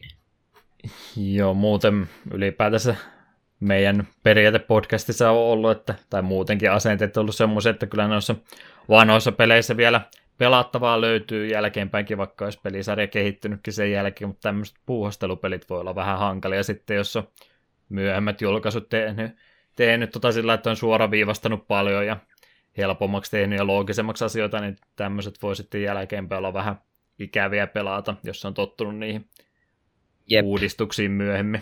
No pitää vähän katsoa. Mulle jäi Harvest Moonista myös vähän paha maku suuhun, kun pelasin sen Pleikkari 2, joka oli todella hidastempoinen. Ja se oli se viimeisen vuoden, sitä pelasi ei kirjaimellisesti oikean vuoden, mutta sen viimeisen pelivuoden oikeasti oli vaan silleen, voisiko tämä jo loppu? Saisinko me vihdoinkin lopputekstit? Se vaan, olin saavuttanut kuitenkin hyvissä ajoin pisteet ja mulla oli kaikki niin kuin farmin upgradeit. Oli, käytännössä olin tehnyt kaiken, mitä pystyin. Ainut, mitä olisi voinut vielä tehdä, että hankki vielä vähän lisää rahaa ja ystävästi ihmisten kanssa lisää. Niin se oli niin hidasta. Niin, niin hidas tempoissa se Pleikkari 2, että, joka kävi alun perin ilmeisesti Gamecubelle. Mikä tämä oli 3DSlle tämä New Leaf? Oliko se Animal Crossing ja vai Harvest Moon? Animal okay. Crossing on Leaf. Mitä, mitä eroa näillä kahdella sarjalla on selitä tyhmälle ihmiselle? Animal Crossingissa se et millään tavalla omista farmia tai mitään. Se vaan pelailet siellä, juttelet kyläläisille, annat niille tavaroita, kalastat. No oikeastaan niin. Melkein vähän Elämäsimulaattori. Niin, elämäsimulaattori ilman, että sun tarvii pistää farmia kukoistamaan. Ymmärretty. Ja sitten nuo, tosi, nuo, nuo, nuo Animal Crossingithan menee niin kuin oma oikean kellon mukaan. Eli jos se pelaat sitä peliä viisi minuuttia, niin se peli aika menee viisi minuuttia. Jos se käynnistää sen peli yöllä, niin siellä on yö ja niin poispäin. Hmm. Ja sitten jos et ole pelannut peliä vaikka parin kuukauden matchille, niin kylässä on hirveästi rikka ruohoa ja kotona on torakoita. Ikävä. Joo, ja sitten kyläläiset on, että hei, missä sinun ei ole näkynyt pitkiä aikoihin. Ja kaikki on, ollut, kaikki on nyt vähän huonosti. Ai, okei, okay, okei. Okay. Niin. Äkkiä peli kiinni, ei tule enää ikinä takaisin. Netissä nähnyt siitä GameCube Animal Crossingista justiin, kun joku on mennyt tota peli ensimmäistä kertaa pot 15 vuoteen, että hiukan on aika vierähtänyt, mutta kyllä ne on kiltisti ottanut sua vielä takaisin siellä. Joo, ei varmaan mullakaan sen kummempaa tuosta noin mun Harvest Moonin tietämys on aika lailla sun tota, Let's Play-sarjassa siitä pelistä. Me suosittelen, että jossain välissä ostat sen Stardew Valleyn. Se, jos se ei saa sinun tuollaisen pelin puolelle, niin sitten ei mikään.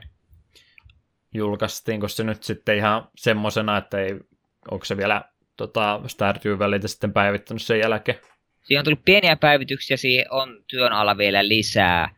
Siihen on myös ollut puhe, että siihen tulisi jonkinlainen co-op-moodi, hmm. joka, joka on saanut ihmiset ihan sekaisin, kun se kuulostaa aika hauskalta. Voidaan striimata kahdestaan meidän Stardew Valley-elämä. Entä me rupeaa huutamaan sulle, kun sitten asioita väärin. Ei! Ka- 247 stream. Miksi laitat kanalan siihen? Ei voi tuonne, nyt meidän tila menee ihan pilalle. Sä oot semmonen, joka ah, pudottelee kaikki tavarat oikein symmetrisesti ja mä yritän vähän tota laittaa kaarelle. Ei olla yhtään symmetrisiä ihmisiä. Ei, ei asiat, niiden pitää olla farmilla just nätisti. Sitten sen paljon minun häiritti, kun mä laitoin mun ensimmäisen hedelmäpuun muualle kuin muut, kun se muut ei sopinutkaan siis sille järkevästi. Siis siellä oli yksi hölmö omenapuu eri paikassa kuin muut hedelmäpuut. Sitten tuijotteli aina sille, joku päivä minä vielä kaadan sinut, istun sinut muualle. Joo, mulla on se, mä aina pikkusen haluaisin yrittää saada sinne jotain muuta, silloin tuli toi City Skylines pari vuotta sitten, kun sitä muut pelaili samaan aikaan, niin katso niiden karttoja, kun ne on vetänyt sillä viivottimella kaikki tiet suoriksi, mä haluan väkisinkin vääntää semmoista kaarevaa, vaikka se on järkevää kaupunkisuunnittelua välttämättä, mutta kun se näyttää kivemmalta. No okei, okay, se on semmoinen ruudukko niin tylsän näköinen. Okei, okay, näyttää nätiltä, tai näyttää paremmalta sopii, kunhan se ei sitten mene typeryyksiin. Sille, että jos sulla on kas, silleen niin kuin kast, kastelulaite, ja sitten se, että no ei, me, noihin kahteen ruutulaiteksi näyttää kivemmalta, sille, että siellä on kaksi ruutua, mitkä kastellaan, mutta siellä ei ole mitään kasvamassa, niin se on sulla hulluutta. Se pitää maksimoida sä, se. Sä et sitten olisi välttämättä tykännyt mun City Skyline kaupungista, missä oli semmoinen tota, se oli muuten tiukka rakennettu kaupunki, mutta mä olin vetänyt käytännössä koko kaupungin ylle menevän sillä, mikä haarautui moneen osaan. Että katsos, tästä pääsee nopsaa joka paikka, ei tarvitse sieltä alakautta mennä muuten, tätä ylhäältä. No mun kaupunkisuunnittelu tuli erittäin kalliiksi kaupungilla, mutta ja sitten vielä kun tekoäly ei osannut käyttää sitä, niin oli vähän harmissani, mutta hienon rakennelman tee kukaan ei käyttänyt. Teko, tekoäly katsoi sille, että ei tuossa mitään järkeä mennä tätä alta. Kiittämättömät asiakkaat, että miksei vedä tuota 50 metriä korkeata siltaa tällä kaupungin yläpuolella. Voisi niitä verorahoja varmaan paremminkin käyttää. Vaikka näitä hirveän moni niin asukkaista ei tykkää, että missä se aurinko? Ai, niin, tuo helveti silta äänestäkää, mutta liikenneministeriö lupaan, että rupeaa asioita tapahtumaan. Koko Suomen yllä menee helvetimoinen silta. Oo, se olisi tosi kätevä. Tämä on niin ruuhkasta muutenkin kehä kolmosen ulkopuolella, että varmaan erittäin hyödyllinen rakennelma. Joo, mennään eteenpäin. Joo, täällä vähän, vähän lapaa sitä hommaa. Saa lähteäkin. Ollaan maksettu tästä. Joo, ja sitten mennään tällaisen uutiseen, mitä minä nyt vasta kunnolla edes silmäilen. Olen, olen täydellisin ammattilainen. Joo, no mä oon hyvin kirjoittanut sen sulle, että voit lukea sen suoraan siitä. En, en suostu Ö, Mamella on nyt ensimmäistä kertaa pelattavana Primal Rage 2. Tämä on tappelupeli, joka oli tarkoitus julkaista vuonna 1996, mutta Midway osti Atarin arcade-pelidivisioonan ja pisti pelin jäihin. Midway oletti ilmeisesti, että Primal Rage-pelisarja uhkaisi niiden oma Mortal Kombatia, joten ostettiin kilpailija ja laitettiin se sitten pois, pois kokonaan teollisuudelta. Aika julmaa. Ja tämän puutteellinen versio kuitenkin löydettiin vuonna 2010, mutta sitä ei saatu emuloitua, mutta nykyinen sitten nykyisin sitten käännettiin se Mamelle, joka kantaa nimen Mame, Mame 4 Rage 2. Joo, eli tuo on nyt ihan erikseen tehty pilti, että sillä ei voi mitään muuta tehdä kuin pelata tuota Primal Rage 2. Eli se versio, mikä siitä aikana löydettiin, niin se oli käytännössä vähän keskeeräinen ja sitä ei pystynyt tuolla perus mameella sitten pyörittämään. Joten siihen piti nyt tehdä omanlaisensa, omanlaisensa systeemi tehdä, että se saatiin pelattavaksi, mutta ihan mainio löytö tosiaan. En Primal Ragea kyllä pelannut silloin ensimmäistäkään, mutta Mortal Kombatia sitten sitäkin enemmän. Niin joo, tää oli tää myöskin hiukan verinen, jossa on näitä ihme dinosauruksia ja muita. Joo. Joo, joo, kyllä, kyllä meitä pelisarjan, sitten mietin, että nimi kuulosti jollain tasolla tutulta. Kyllä meitä on silleen tiedä, mutta en ole ikinä itse pelannut. Joo, en kyllä muista itsekään, että olisi tuota kenelläkään silloin ollut. Pleikkari ykkösellä oli myös joku dinosaurus-tappelupeli, mikä oli ilmeisesti erityisen huono. Kuulostaako tutulta? Erityisen huono dinosaurus-tappelu. Eli ei äkkiä kuulosta. Mä voin tota googlettaa tätä jossakin välissä, mutta ylipäätänsä ehkä ei välttämättä dinosaurukset on kaikkein parhaimpia tappelupelihahmoja. Mutta samalla hengellä kumminkin tehty tosiaan kuin Mortal Kombat. En tiedä minkä takia on sitten Midway tosiaan tollain kuvitellut, että muka toiselle oman lohkon tota, pelillä olisi ollut tilaa miettiä, kuinka paljon näitä tuommoisia Mortal Kombat-tyyppisiä tappelupelejä 90-luvun aikana oli. Että... Mutta kuinka moni niistä jatkaa vielä? Niin, ei kovinkaan moni, niin, ainakaan niin. amerikkalaisista. Ehkä jos asiat olisi mennyt eri tavalla, niin ei pelattaisi Mortal Kombat 10, pelattaisi Primal Rage 10. Hyvinkin mahdollista. Vähän just harmittaa, kun tuollain melkein valmiita pelejä ruvetaan pistämään sitten ihan viime hetkellä poikki, että on selkeä justin kehittäjänkin kannalta, kun on vuoden käyttänyt johonkin ja sitten laitetaan, myyään tota lohkoa, peli laitetaan jäihin ja vielä työntekijätkin ehkä pois, niin sulla ei oikein hirveästi näytettävää siltä sun viime vuodelta, että no kyllä mä tota yhtä peliä tein, mutta mä voin todistaa sitä. Joo, aika, aika dig move kyllä Midwayltä. Mutta se oli 90-luvulla aika nopeasti kasvava bisnes tuo, niin paljon siellä tapahtui noita yritysten ostamisia ja yhdistämisiä. Että ei todellakaan ainut tämmöinen tarina ollut tämä näin. Tuota, tuota, tuota. Onko siitä se enempää? Mulla on jotain tästä sanottavaa, mutta sama sanottavaa mulla on tuossa seuraavassakin uutisissa, niin en ehkä siitä se enempää. Eipä mulla tästä nyt oikeastaan mitään. Oisit... Ruvetaanko Oisit... projektiksi puu, tota, puutyökurssille ruvetaan rakentamaan omaa arcade-kabinettia ja laitetaan Primal Rage 2 pyörimään siihen. Hieno idea. Todella mukava idea. Mistäkään tuommoista mahtaisi löytyä. mutta, mutta mennään sitten viimeisen uutisotsikkoon, mitä mulla tässä listalla oli. Samanhenkinen juttu kuin tuossa äsken, eli yksi jälleen kerran aikaisemmin pelaamattomana ollut peli nyt vihdoin pelaamat, ää, pelattavassa muodossa.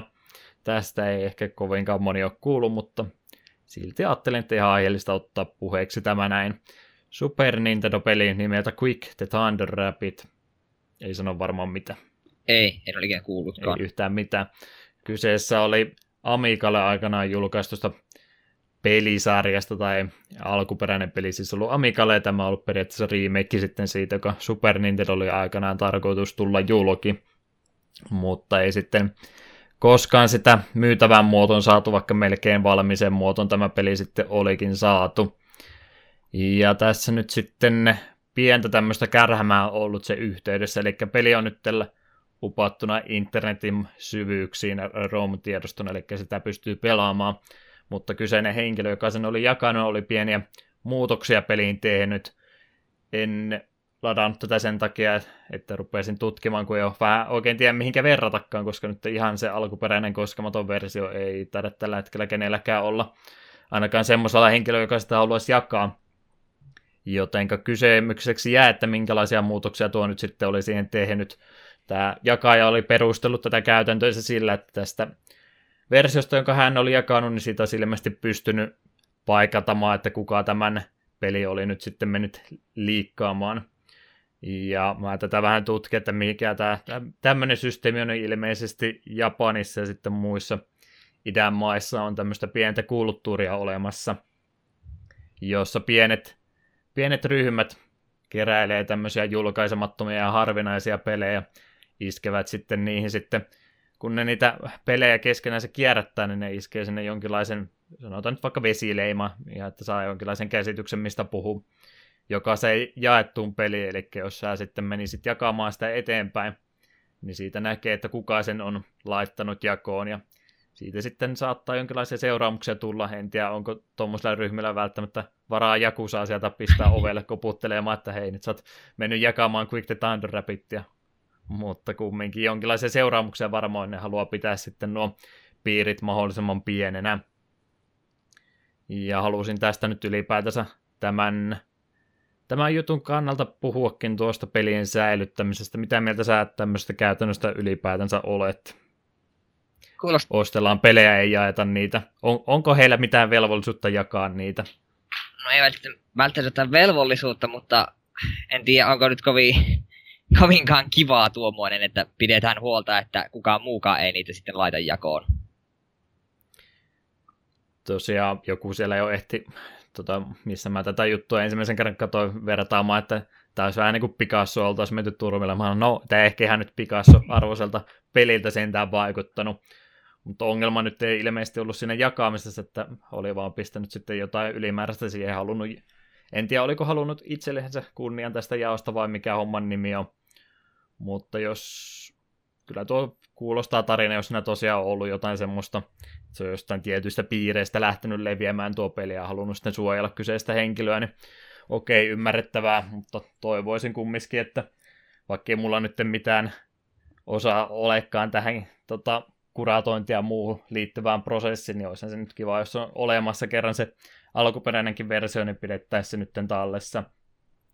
Kovin ikävää just niin kuin tämä meidän rakastama pelimedia nyt on vielä kumminkin suht, suht nuorta, ja on noita varoitusesimerkkejä esimerkiksi sieltä elokuvateollisuudesta, missä on paljon niitä 1910-20-luvulta elokuvia hävinnyt, kun kukaan ei vittinyt säilyttää niitä ollenkaan.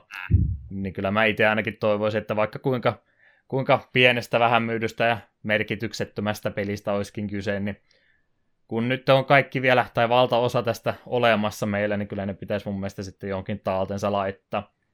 Pikkasenhan tämä mennä just harmalla alueella, kun jos ei itse alkuperäiset pelintekijät sitä halua tai voikaan enää tehdä jälkeenpäin, että onko tämä nyt sitten laillistakaan ylipäätänsä niitä tallentaa, mutta ehkä tämä on nyt vähän tämmöistä pientä Robin Hood-meininkiä sitten menossa, että mielestäni on ihan oikea kunniallinen aate kumminkin yrittää mahdollisimman monta peliä pelastaa ajaa hampalta. Jep, se on ihan totta. Ensi jaksossa sitten Quick the Thunder Rapid, takapelkky podcast jakso vitoon. Ei oo, voin luvata. Niin, se on jakso kuusi. Viisi. Ei niin joo, ommelänpito. Tuolle on mietittynä. Me voidaan tässä vielä lennosta vaihtaa. Semmonen pieni avautuminen tähän väliin. Kumminkin ihan mielenkiintoinen kuulee niitä henkilöitä, just Frank Sivaltia ja muita, muita henkilöitä, jotka yrittää just noita vanhaa, vanhoja pelejä siihen liittyvää sitten, esimerkiksi manuaaleja ja muita, niin säilyä sitten digitaaliseen muotoon siinä olisi varmaan semmoinen ammatti, minkä voisi ryhtyäkin. No, se ei taida ammattinimike olla, mutta jotkut sitä kumminkin yrittää eläksensäkin tehdä. Jep. Joukkorahoituksellahan tuota tällä hetkellä taitaa ylipäätänsä pyöriä. En halua siitä se enempää puhua, jotenka olisiko sinulla jotain romhacking-juttuja tässä vielä lopuksi? Joo, kyllähän täällä taas on pari peliä käännetty, niin halutaan ne mainita. Ensimmäisenä on Highlight 3, Yami Karano Houmonsha. Eli, Aika hyvin. eli Highlight 3, The Space Memories. Menen sanoa Space Monsters. Nimi vaihtui. Space Monsters. Se olisi ollut ehkä parempi peli. No kun Monsha. Monsha kuulosti siltä, että se voisi olla monsteri. Joo, tosiaan se on Highlight 3 Famicom-version käännös. Ja se tunnetaan myös nimellä Super Highlight nimellä, joka julkaistiin tosin eri alustalle. Ja Mega, mutta Mega Drive-versio lukuottamatta ne on julkaistu vain Japanissa. T&E Softwarein vuonna 89. Uh, joo, Technology and Entertainment taisi olla tuo lyhennys. Joo, en, en, en, en ruvennut pelkästään kirjaamista heittämään arvausta. Joo, eli tosiaan ollut Famicomille alkuperäinen versio ja sitten nuo ää, myöskin remakeja tehty sitten muille alustoille, niin tämä on nyt sitä ihan ensimmäistä versiosta, jos Highlight-pelisarja kiinnostaa. Itselläni ei ole mitään muuta kuin pikkasen videoita ihan ensimmäistä kattonut, että muuten on kyllä kaikki mennyt ohitte. Joo, sen verran mitä highlightia on nähnyt, niin kovin positiivista kuvaa ei niistä en ole saanut. Hmm. Siinä vähän keskinkertaisia nekin. Mitäs muuta? Niin, he, he, me emme puhu highlightista enempää. Ei, mä ainakaan halua puhua enemmän. Okei, okay, puhuta highlightista. Vo, voit, laittakaa takapölkkyöt gmail.comiin negatiivista palautetta, että miksi ette puhu highlightista enemmän. Tai vielä pahemmin. Ehkä tehdään highlightista sitten jakso. Meidän just sanoa, että vielä pahemmasti rupeaa tulee ehdotuksia. Nyt te kaikki highlightit. Niin. Kolme jaksoa. Maratoniputki. Kyllä. Voi olla, että elämänhalu katoaa siinä jossain vaiheessa. Joo, seuraavaksi sitten Virtual Fishing, joka on kalastuspeli Virtual Boylle, joka kuulostaa aivan hirvittävän kamalalta. Ihan jo ajatuksena. Hirvittävän ihanalta. Et, mutta vaikka pelillä on englanninkielinen nimi, niin sitä ei koskaan julkaistu Japanin ulkopuolella, joka voi kyllä liittyä siihen, että Virtual Boy oli vähän mikä oli. Ja pelin takana on Locomotive Corporation vuodelta 1995. Tosiaan ei taida olla kansainvälisiä Virtual Boy-pelejä on 30-40 jossain siinä tienoilla on tuo lukema. Jep. Eli jos tuossa mennään about puoli tuntia reilu taaksepäin uutisia, kun puhutte, että minkä konsoli kaikki pelit voisi pelata, niin tämä on ehkä semmoinen käytännönläheisempi, jos haluaa niin selvitä loppuun astikin, niin Virtual Boy olisi semmoinen projekti. Miten ajattelit striimailla sitä? Kameran työntää sinne sisälle, että kuvaa sitä punaa-valkoista suttua sieltä sisältä. Eikös AVG jollain tuolla tavalla just nauhoittanut, kun se teki Virtual Boysta jakson? Taisi juu, mutta en tiedä miten siinä sitten samaan aikaan pelata, että täytyykö siitä nauhoitetulta videolta samaan aikaan vilkuun. Varmaankin. Joo, en muutenkaan ole kalastuspelien hirvittävä ystävä, tai ylipäätään kalastuksen ei ole minun juttuni. Ja Virtual Boy itsessään oli melkoinen floppi, niin me voin kuvitella, että tuo ei välttämättä ole se maailman miellyttävin kokemus. Se on ollut nyt tota, viime GameStone Quickin jälkeen se, se joka striimasi Sega Pass Fishingia, Pass Fishingia, niin se on tota, ollut nyt erittäin kuuma peli hänellä tällä hetkellä. Kyllä nyt mulle tuommoinen pieni kalastuspeli on vähän hi, tota, niin Nintendolla jonkin verran tuommoista lisää laitetta ollut, mutta miettii ku, kuinka paljon tuommoista ylimääräistä ohjanta aikana on ollut, niin melkein tulee ikävä, että voisi olla jotain tuommoista ka, tota, onkivappaa tai noita marakasseja, mitä Sampade Amigos oli tai jotain semmoista, niin, niin no Wiimotehan, voisi melkein maksaa. No Wiimotehan saa kiinni kaikkea. Ilmeisesti myös ihan joku kalastuspeli on Wiille, mihin saa sen. Se on se viime virvelipohja. Varmasti joo. Ei varma. Joo, en tiedä. Ei, ei oikein sen kalastamiseen kärsivällisyys kestä, niin en tiedä, auttaako videopelin muodossa yhtä. Niin, me voin hoitaa sellaisena niin kuin minipelinä Breath of Fire tai Stardew Valley tai vastaassa voin kalastaa sen hetken, kun ei tarvitse kolme tuntia odottaa, että tarttuuko se joku kala vai ei. Mutta ei oikeaan kalastamiseen, eikä tuommoiseen edes virtuaalikalastamiseen, niin ei mun hermot riitä. Ei ole minun lajini. Ja sit, sitten vielä viimeisenä tämän päivän käännöksenä on Herakles no Eiko 4, Kamikami, ka, Kamikami Karano Okurimono, Glory of Herakles 4, The Gift from, from Gods. Jo, voi ehkä nimestä jo päätellä, että on Kreikan mytologiaan perustuva peli. Roolipeli on genreltään Super Nintendolle Data Eastin vuodelta 94. Miten paljon tiedät tästä pelistä tai pelisarjasta, koska itselleni on aivan uusi tuttavuus. Wikipedia tutki, niin tosiaan ei ole muita, muita tota versioita Japanin ulkopuolelle löytynyt kuin DS-versio, jos peli jostain 2010 olisiko ollut muistaakseni julkaisuvuosi, olisiko sekin ollut joku remake henkinen juttu sitten, että aika tuntematon pelisarja varmastikin tämmöisille suomalaisjunteille. Jep. Kuvien perusteella no, näyttää aika perusroolipeliltä. Pidän sitä hienona, että sulla on pelattavana hahmona muun muassa Plato. Oho. Mutta ei Pluto. Ei ole Pluto. Dis- Disney Pluto. Se asiassa. Itse asiassa nyt... Jänniä pelisarjoja tosiaan. Kiva, että nyt on mahdollista niitäkin ensimmäistä kertaa pelata, kun joku vaivautunut niitä kääntämään. Jep. Tuo olisi todella kätevä taito kyllä meidän kannalta tuolta Japania osata jonkin verran, mutta kun ei osaa ja ollaan niin vanhoja, että ei voi enää oppia. Niin, mun Japanin opiskelu aika pitkälti jää siihen, että pelaan kaikki mahdolliset pelit, joita mä pystyn, niin japsi ääniraidalla, mutta ihan kauheasti siitä ei päähän jää. Hmm. Tietyt lyhyet huudot, mitä animessakin kuulee monta kertaa ja näin, niin ne kyllä jää, mutta sitten jos kokonaisia lauseita siltä ruveta tunnistelemaan, niin menee hankalaksi. Tuossa oli tosiaan noin kolme juttua, mitä mä sieltä poimin. Meillä oli jo viime podcastissa tilaisuus mainita yhdestä asiasta, ja jätin sen käyttämättä, niin hoidetaan se alta pois. Piti mainita siitä, DuckTales oli joku vääntänyt co-op-mode. Pystyy kaksi ihmistä pelaamaan yhtä aikaa, toinen menee roopeankalla ja toinen menee varjoankalla. Siinä on kyllä voittamaton pari valjakko. Oh, kyllä. Täytyy sitä ehdottomasti jossakin vaiheessa kokeilla. Tämä ROM ja segmentin tarkoitus lähinnä on vain justiin noista käännöksistä puhua, mitä aikaisemmin on ollut, niin mä yleensä poimin sitten noita rom kun siellä on niin hirveästi semmoista vähän nyt vaiho joulusemmaksi ja muuta systeemiä, niin ei niistä yleensä tule mainittua, mutta co-opin lisääminen peliin, missä sitä ei ole ollut, niin se on kyllä ihan mielenkiintoinen ja hieno saavutus. Mitenköhän se käytännössä, toimikohan tuo varjoankka samalla tavalla kuin omassa pelissään, eli osaako se ampua pyssyllä vai? Enpä usko. Niin mieti, mieti, mieti onko reilua. Toisella, toinen taistelee kävelykäpillä ja toisella se mikä kaasuase. Hmm. Sivumeinen voisi sanoa, että niin, on, tuo, tuo se Darkwing Duck eli Varjo peli on äärimmäisen loistava. Mexican Runnerista puhuttiin, se myös speedruna sitä. Joo, ja sen Runimeisilta katoinkin. Joo, niin olikin. Se mietit, että aina jotain Runimeisilta on nähnyt. Hieno ihminen. On kyllä. Tämä tota, nelosjakso tätä podcastia on Mexican Runner arvostusjakso. Puhutaan vaan hyvää hänestä. Jep. Yes, uutiset kaikki muodossansa on nyt ohitse. Linkki vinkkinä vielä mainittakoon tälle jaksolle. Puhuttiin tuosta Primal Rage 2 pelivideota.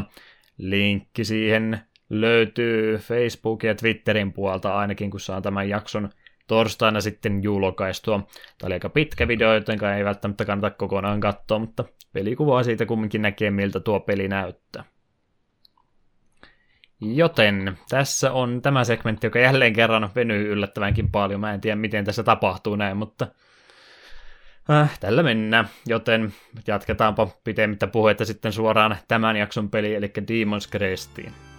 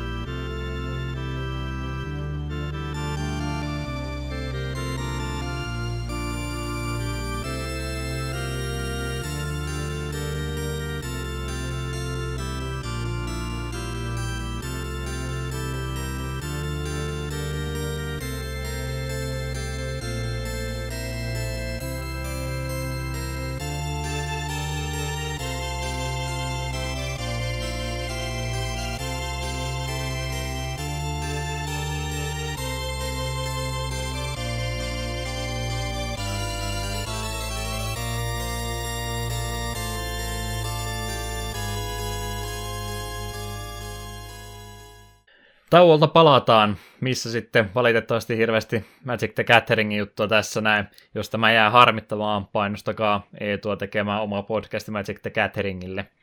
Kuulostaako hyvältä? Me tiedätkö, niin me yksinä ehditys ihan pöistä. Me ottaisin mielellään sinut sinne nyökkäilemään vaan ja näyttämään siltä, että ihan kun se yrittäisi ymmärtää. Podcastina nyökkäily, kun lautan pääni tuohon mikrofoni ymmärryksen merkiksi. No, ei me puhuta Magic the Gatheringista tänään se enempää valitettavasti vaan meillä oli tämän jakson aiheena Demon's Crest-niminen peli Super Nintendolle. Ja tämä oli itse asiassa Eetun valinta. Miten päädyit tähän valintaan? No kun siellä silloin passasi mulle pallo ja sanoi, että minun pitäisi niinku valita seuraava peli, niin me heti päätin, että okei, sen pitää olla Super Nintendo peli, koska Super Nintendolla on tosi paljon hyviä pelejä ja siellä on myös paljon sellaisia, mitä ei tullut itse pelattua, mutta kuitenkin tekisi mieli. Siinä se listaa kävi läpi. Tämä osui silmään. Ja sitten me muistin, että hei, mulla on itse asiassa jossain vanha Superpower-lehti, missä tämän arvostelun. Hmm. Ja tätä kehuttiin siinä. Ja tämä on kiinnostanut minun pitkään, mutta jos sitä ole ikinä pelannut, niin se oli sillä sitten lyöty lukko. Ja tilaisuus koitti nyt tässä kohta. Jep. Eli Demon's Cresti tunnetaan Japanissa nimellä Demon's Blazon, vai onko toi Blazon? Blazon? Blazon. Blazon taitaa olla se tota, Human Torchi tuosta X-Menistä, ei kun mikä se on, Fantastic Fourista. En tiedä, me tiedä en mitään. perehtynyt. Olen elokuvan nähnyt, mutta en ole perehtynyt niin paljon. Ei se on Flame on itse asiassa, korjataan saman tien. Joo, taas lähtee asia har- asiat harhailemaan tässä näin tuttua takapelkky podcast laatua. Eli Capcomin kehittämä peli Super Nintendo oli tosiaan alusta, niin kuin mainittiinkin, 94 vuodelta tämä kyseinen peli, ja Euroopassa sitten vuotta myöhemmin 95, eli sitten jälleen kerran kyse on tästä vähän loppuajan julkaisusta, mitkä yleensä on keskiarvoisesti vähän parempia pelejä ollut noilla laitteilla. Ja, ja, ja Demon's Crest on sitten kolmas osa pelisarjaa, joka oikeastaan Gargoyles Quest ainakin Wikipedia väittää, että on ihan pelisarjaksi tehty, josta aikaisemmat osat tosiaan on ollut Gargoyles Quest ykkönen Game Boylle 1990 ja jatko-osa kakkososa Gargoyles Questille sitten Nessille 92. Mä en ollut tota Game Boy-versiota aikaisemmin pelannut, mutta Nessi-peliä on kyllä pelannut pikkasen matkaa. Oli justiin tästä pelisarjasta kiinnostunut ja se oli yllättävänkin vaikea ja oikeastaan vähän turhankin kankea itselleni, en sitten sitä koskaan loppuun asti pelannut, mutta tiesin kyllä, että jatkoa tälle pelisarjalle oli olemassa ja kumminkin samalla tavalla kuin ei tule, että jäänyt sitten kumminkin pelaamatta. Sä et tullut ilmeisesti näitä kahta aiempaa osaa kokeilut ollenkaan. En, niin mä itse asiassa tiennyt, että niitä on kaksi. Minulla oli mielikuva, että Gargoyles Quest nimen on kuullut, Hmm. mutta mä en tiennyt, että en muistanut, että mille konsolille, enkä muistanut, että niitä oli kaksi.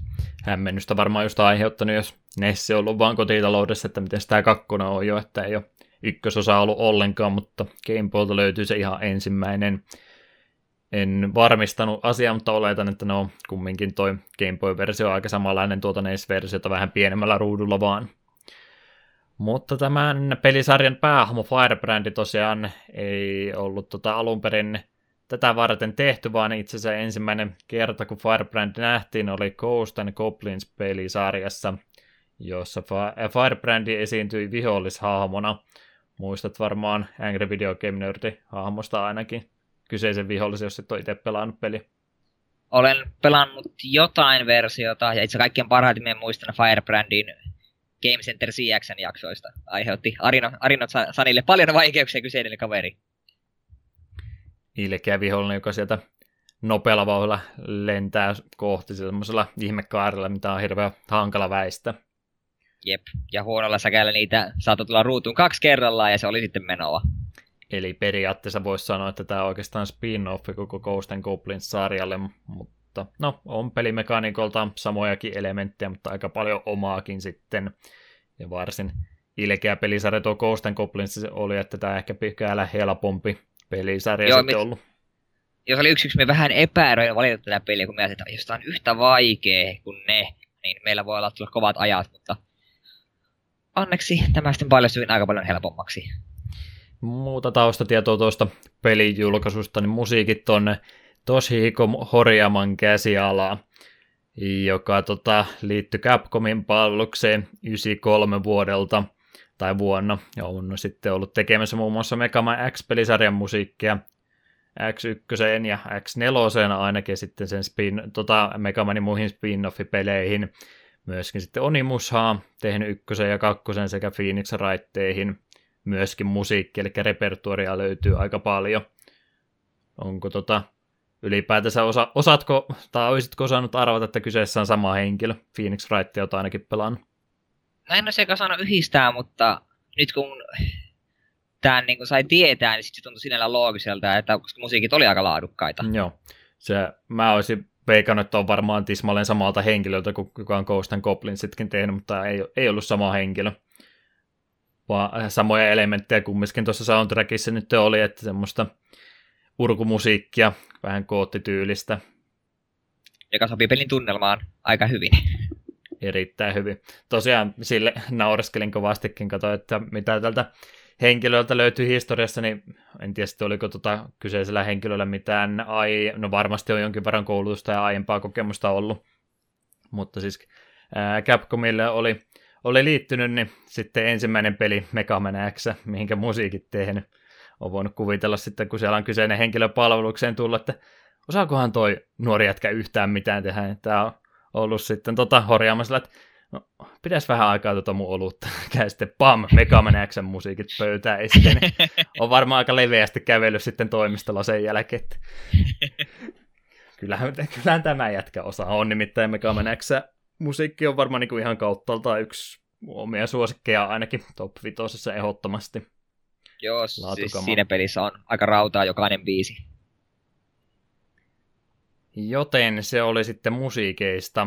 Puhutaanpas hiukan tuosta tästä, tuosta tästä pelin tota, teemasta ja tarinasta. Tuossa vähän ennen podcastia alkoi vielä kerrottiin, että mikä tämä homma juoni oli. Mä olin kerrot, kirjoittanut tuohon ylös tuon tarinan vielä. Haluaisitko Eetu lukea sen mun puolesta? No, minä voin sen lukea hyvin drama- dramaattisesti. Ajattelin, että sä oikein kunnon kertoja äänen otat nyt. Olipa kerran. Ei sentään. Demon's Crestin maailma on jaettu kahteen osaan, jossa toista hallitsee ihmiset, ja sitten toisessa on demonit.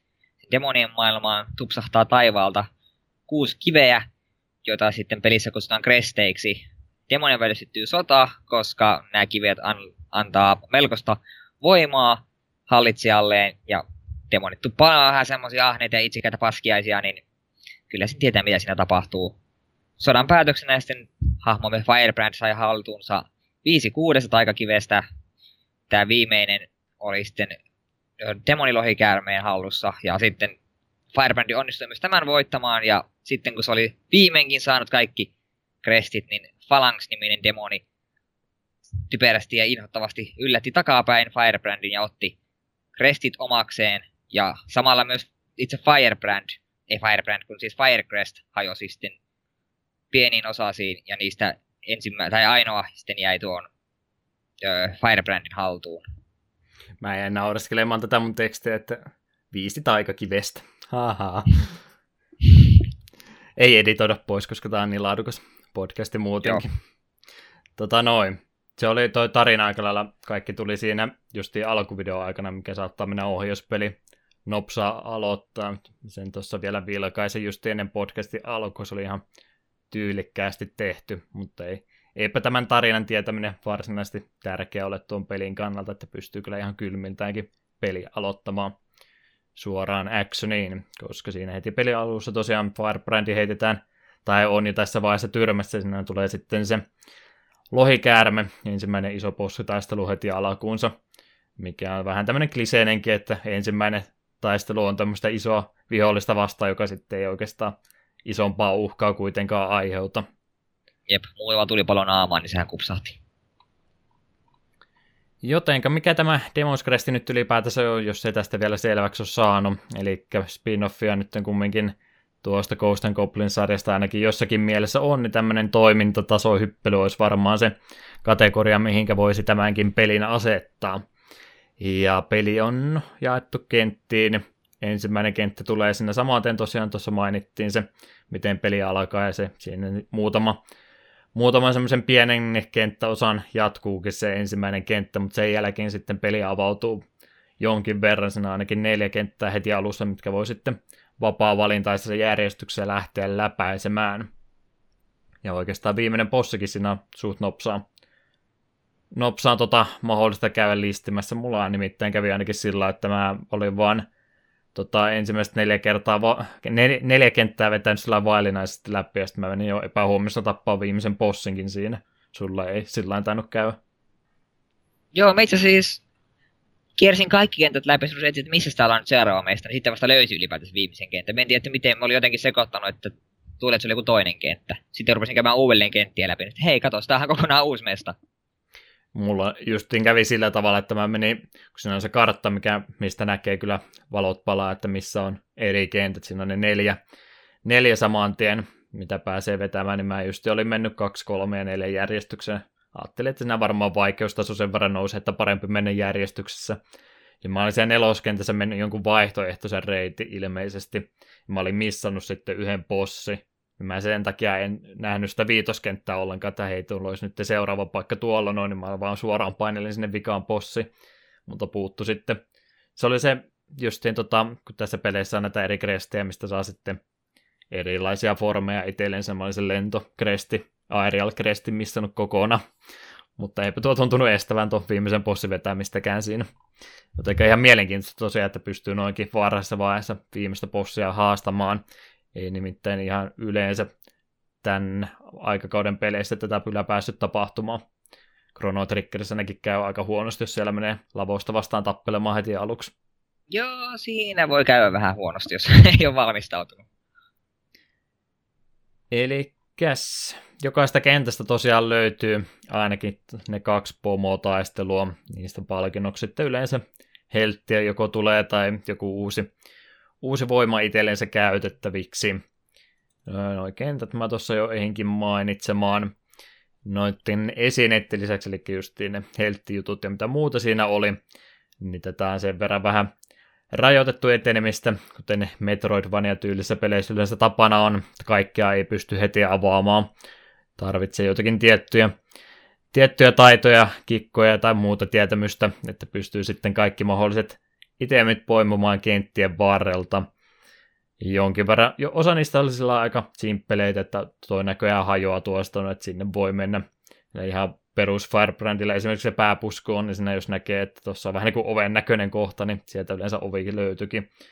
Jep. Missä sitten kuinka paljon tota, tämmöistä kerättävää tavaraa tuossa sun pelailuaikana? Öö, me itse just äs, vähän aikaa sitten tsekkasin, mitä kaikki mä löytänyt. Kaikki krestit me löysin, mitä pystyy. Mutta sitten muuta puut, juttu muut. Yksi poti on yksi taikakäärö ja muutama talismaan. Ja life extension mutta puuttu vissiin viisi. Mm. Jos en ole ihan väärässä. Niistä taisi olla. Enimmät kumminkin. Niin enimmät kuitenkin aika tarkkaan me kolusin, mutta en kuitenkaan jaksanut ihan jokaista nurkkaa käydä. Sitten just kun myöhemmin katsoin sen speedrunin, että sarpasin sen speedrunin näin, missä kaikki on, niin sitten huomasin, että aah, tosiaan, tuota en tajunnut käydä hakemassa, ja aah, tosiaan, tuotakään en, en tajunnut, että se oli tuolla, tuollaisessa piilossa. Monia oli aika loogisiin paikkoihin kyllä laitettu sen, minkä mä vähän ainakin unohin, tai en unohtanut, vaan ylipäätänsä tiennytkään tätä olemassa. Siinä tota, kakkoskenttä alkaa periaatteessa sellainen se kaupunkiosa, missä voi sitten käydä putiikeissa ostamassa tosiaan potionia, taikaa ja muuta. Siinähän se keskellä sitä ruutua on se yksi hahmo, joka vähän vinkkejä antaa. Mä en, kun mä en jutellut sille tarpeeksi, mä en tajunnut, että sillä kakkos, eli sillä Earthcrestillä, mikä on semmoinen vähän tota, fyysisesti uhkaavampi tota, formi sille, niin mä en tajunnut, että sillä puskulla pystyy tosiaan liikuttamaan sitä yhtä kivijalustaa sinne, niin mä olin se yhden possin on sieltä kokonaan. Se oli siinä kakkoskentän niin. puolella. No me päättelisin pelkästään siitä, kun silloin se saat sen Earthcrestin, niin siinä sanotaan, että se antaa voiman tuhota kiviä tai vastaan. Sitten me syöksyy sen avulla kaikkien mahdollisen päin kokeilla, mitkä hajoaa ja mitkä liikkuu. Okei, okay, mä en niin kuin en yhtään mitään, mä olin varmaan rämpöttänyt sen nopsaan pois, että mä en ollut huomannut sitä ollenkaan. Ja kyllä sen kun sain, niin se kertoo, että se antaa, antaa voiman tuhota kiviä tai vastaavaa. Eli tästä voi siis tosiaan päätellä, että nuo kaikki kentät, vaikka ne on periaatteessa sä voit suoraan linjaa juosta, mutta siellä sitten tota polku haarautuu jokaisessa kentässä useammassakin kohtaa. Joissakin on vain sivuhuone, mistä löytyy sitten jotain kerättävää esinettä tai vaihtoehtoisesti saattaa olla sitten ihan joku kiertoreittikin tai vaihtoehtoisesti toinen päätepiste, mistä löytyy sitten joku piilotettu possi. Eli löydettävää niistä kyllä löytyy enemmänkin kuin vaan mitä siinä ensimmäisellä juoksukerralla saattaa nähdä. Jep. Siitä me kuitenkin niin tykkäsin, että vaikka tuota etsittävää tavaraa oli ihan hyvä määrä, niin ei kuitenkaan tullut missään semmoinen piste, on ihan liikaa.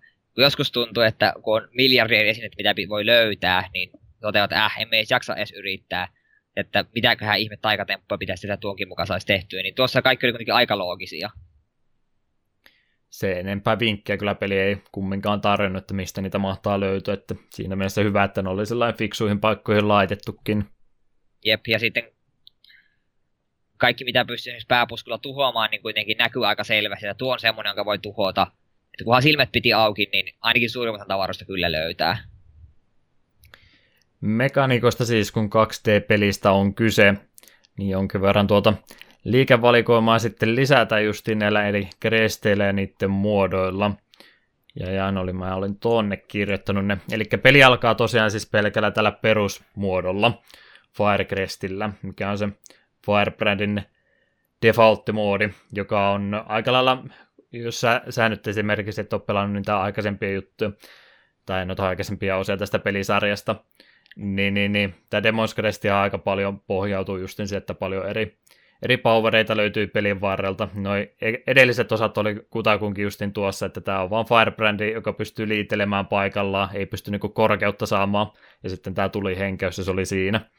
Eli ne on siinä mielessä ne edelliset osat paljon alkeellisempia kuin tämä Demon's Crest, jossa sitten paljon, paljon muutakin tota hyödykkeitä näistä, näistä kresteistä muun muassa saa. Eli Firecrest tosiaan pelkkä tulihenkäsy, se on jaettu viiteen osaa. Niillä eri käyttötarkoituksia voi muun muassa kynttilöitä sytyttää pimeissä huoneissa. Vahinkoa luonnollisesti tekee. Sitten se oli se Tornado, oli tosi kätevä. Teki niitä platformeja hetkeksi. Joo. Se taisi olla ainoa, ainoa ylimääräinen juttu, mikä tuossa Nessin versiossa oli. Eli noita mu- muuttu taitaa olla ihan originaaleja tähän peliin. Jep. Mitäs ne muut oli? Oli se Buster, mikä tuhosi tiettyjä seinäpalasia. Sitten se yksi, mikä teki ihmisiä möykkyjä, mitä pystyi käyttämään niin kuin jalasioina tai sellaisina seinään meneviä. Hmm. Mitä ne, mikä sen, mikä sen nimi niin, oli? Mä en kirjoittanut sitä ylös. Demo on taisi olla se ihan viimeinen. Joo, tai niin se oli Demon Fire tai joku, hmm. mikä teki vain enemmän damakea. Mutta se oli se perusosa tosiaan, mutta ei rajoitu tähän näin Firebrandin valikoima. Eli näistä kresteistä sitten saa näitä muitakin formeja itsellensä. Groundia me tuossa äsken puhuttiinkin. Se oli se, millä on se pusku. Ja siinä sitten se perushyökkäys on maata pitkin menevä, joka tekee se yhden hyökkäyksen aikana monta kertaa vahinko. Tämä oli tosi kätevä peli alkupuolella varsinkin. Mä käytin possia vastaan tätä aina, kun vaan oli semmoisia posseja, mitkä maassa pysy. Joo, se oli tosi näppärä. Käytin sitä itsekin paljon. Jonkin verran tuolla puskulla pystyy nopeamminkin liikkumaan, että siinä mielessä myöskin näppärä tapa nopsaa koluta kenttiä uudestaan. Jep, tosin ground-muoto ei nimestäkin voi jo päätellä, että se ei sitten osannut lentää. Et se oli, sen takia käytin sitä aika vähän, että mä yleensä kuitenkin tykkäsin lentää. Ja vaikka niin kuin Juha tuossa mainitsikin, niin Firebrand ei pysty tavallisessa muodossaan pysty lennolla niin kuin saamaan korkeutta, mutta pelkästään se, että hyppäät ilmaalla sen liidon päälle, niin se auttoi aika monessa kohtaa mutta ei kuitenkaan minun mielestä trivialisoinut niin paljon kenttiä, kuten esimerkiksi kirpyissä helposti käy sitä, että se kirpy, kirpy rupeaa lentämään ja lennät sille mm. ylälaidassa kaiken ohi. Tässä se ei ollut mahdollista. Vähän kuin ainakaan perus. Mariossa vet, Mario 3 vetäisi pavingilla kaikki kentät läpi. Jep. Niin, niin, niin. Jotain mulla oli tosi tärkeää sanottavaa. Niin, se on myöskin uudistus justiin tätä kolmatta osaa varten, että myös noissa kahdessa edellisessä se hetki, mitä sä pystyt liitämään, niin sekin oli ihan muutaman sekunnin mittainen, vaan että tässä se oli sentään loputon. Ei tarvitse stressiä sen suhteen ottaa. Joten niin tuo tasohyppelyelementti tässä on suht simppelihköä anteeksi antavasta tuo pelkän liitämisenkin ansiosta. Vielä helpommaksi sen tekee sitten taas Aerial Crest, eli tämä lentomuoto, millä sitten pystyykin vihdoin viimein korkeutta saamaan, joka oli kyllä erittäin näppärä. Crestistä tuli melkein vakiona käytettynä aina, jos ei tarpeen ollut jotain muuta ottaa. Ainakin tämä oli mun pelitapa. Joo, me, me itse käytin sitä vaikka silloin, kun oli pakko. Me tykkäsin enemmän pysyä siinä perus, perusformissa ja sitten me käytiin joko Busteria tai sitä Demon Firea. Niin kuin, koska jos sulla on joku noista erikoisformeista, niin sitten sit voi käyttää Firecrestin niitä erikoishyökkäyksiä. Siinä mielessä vähän jännä tota, tämä kontrollimekaniikka tässä pelissä, kun nämä kaikki erikoisliikkeet jokaisella formilla on tuossa A-näppäimessä, jos nyt Nessi painikkeita puhutaan, se on P Xboxin ohjaimessa ja ympyrä pleikkari ohjaimessa näin vertaukseksi, niin, niin sillä perusmodolla oli se pääpusku siinä ja ground modella oli se pusku, tai siis ei syöksy, pusku, kun syöksy, mikä Charge. Ta- taklaus taklaus ehkä paras. Te- termejä paljon, niin, niin se oli se, tämä aerial formin äh, korkeuden saaminen siinä, niin se on vähän omituista justiin painella, että pitää ympyrää rämpyttää, että sä saat pikkasen korkeutta. Joo, minulla kävi monta kertaa silleen, että me Revolutions painoi hyppynappia uudelleen, jolloin se vaan tipahti takaisin maahan. Että ilmeisesti ne halusi olla johdonmukaisia siinä, että kaikki nämä erikoisominaisuudet, mitä näillä kresteillä on, niin ne on samassa painikkeessa, mutta olisihan tuo paljon näppärämpää ollut, jos olisit pelkällä D-pedillä pystynyt sitä sun lentämistä ohjaamaan. Tai vaikka just hyppynapilla. Niin, se olisi aina ottanut sitä korkeutta. Se, olisi, se, olisi, sitä minä koko ajan hain, mutta aina tipahdin vaan maahan. Niin, niin. No siinä vaan kun se just, että millä sä pudottaudut maahan sitten, jos ei se ole siinä samassa. Se on kyllä totta. Mieluummin pelkällä D-padilla. Totta. Uh, itse asiassa nyt me muistin, että me ei mainittu semmoista juttua, että kaikki formit pystyy myös niin kuin, niin kuin wall climbaamaan tai sille ottamaan seinästä kiinni ja hyppäämään siitä, niin kuin wall jumpimaan siitä. Joo. Pystyy niin kuin roikkumaan seinässä kiinni. Sitä ei muistettu mainita. Joo, se oli sen verran pieni elementti tässä näin. No alussa se oli tärkeä, joo. Ne oli ne... Niin, muutamassa, muutamassa kentässä oli tärkeä, mutta sitten oikeastaan kun sai tosiaan tuon lennon, niin aerial formin, niin se sitten...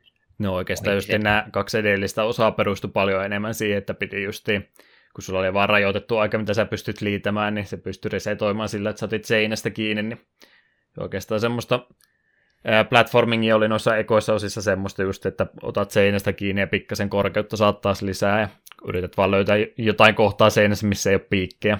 Jotenka siinä mielessä tämä on paljon mukavampi mun mielestä pelaa. Tässä oli vähän semmoista, semmoista arpumista puzzle-elementtiä siinä ekassa, että mihinkä suuntaan pitää tässä näin mennä.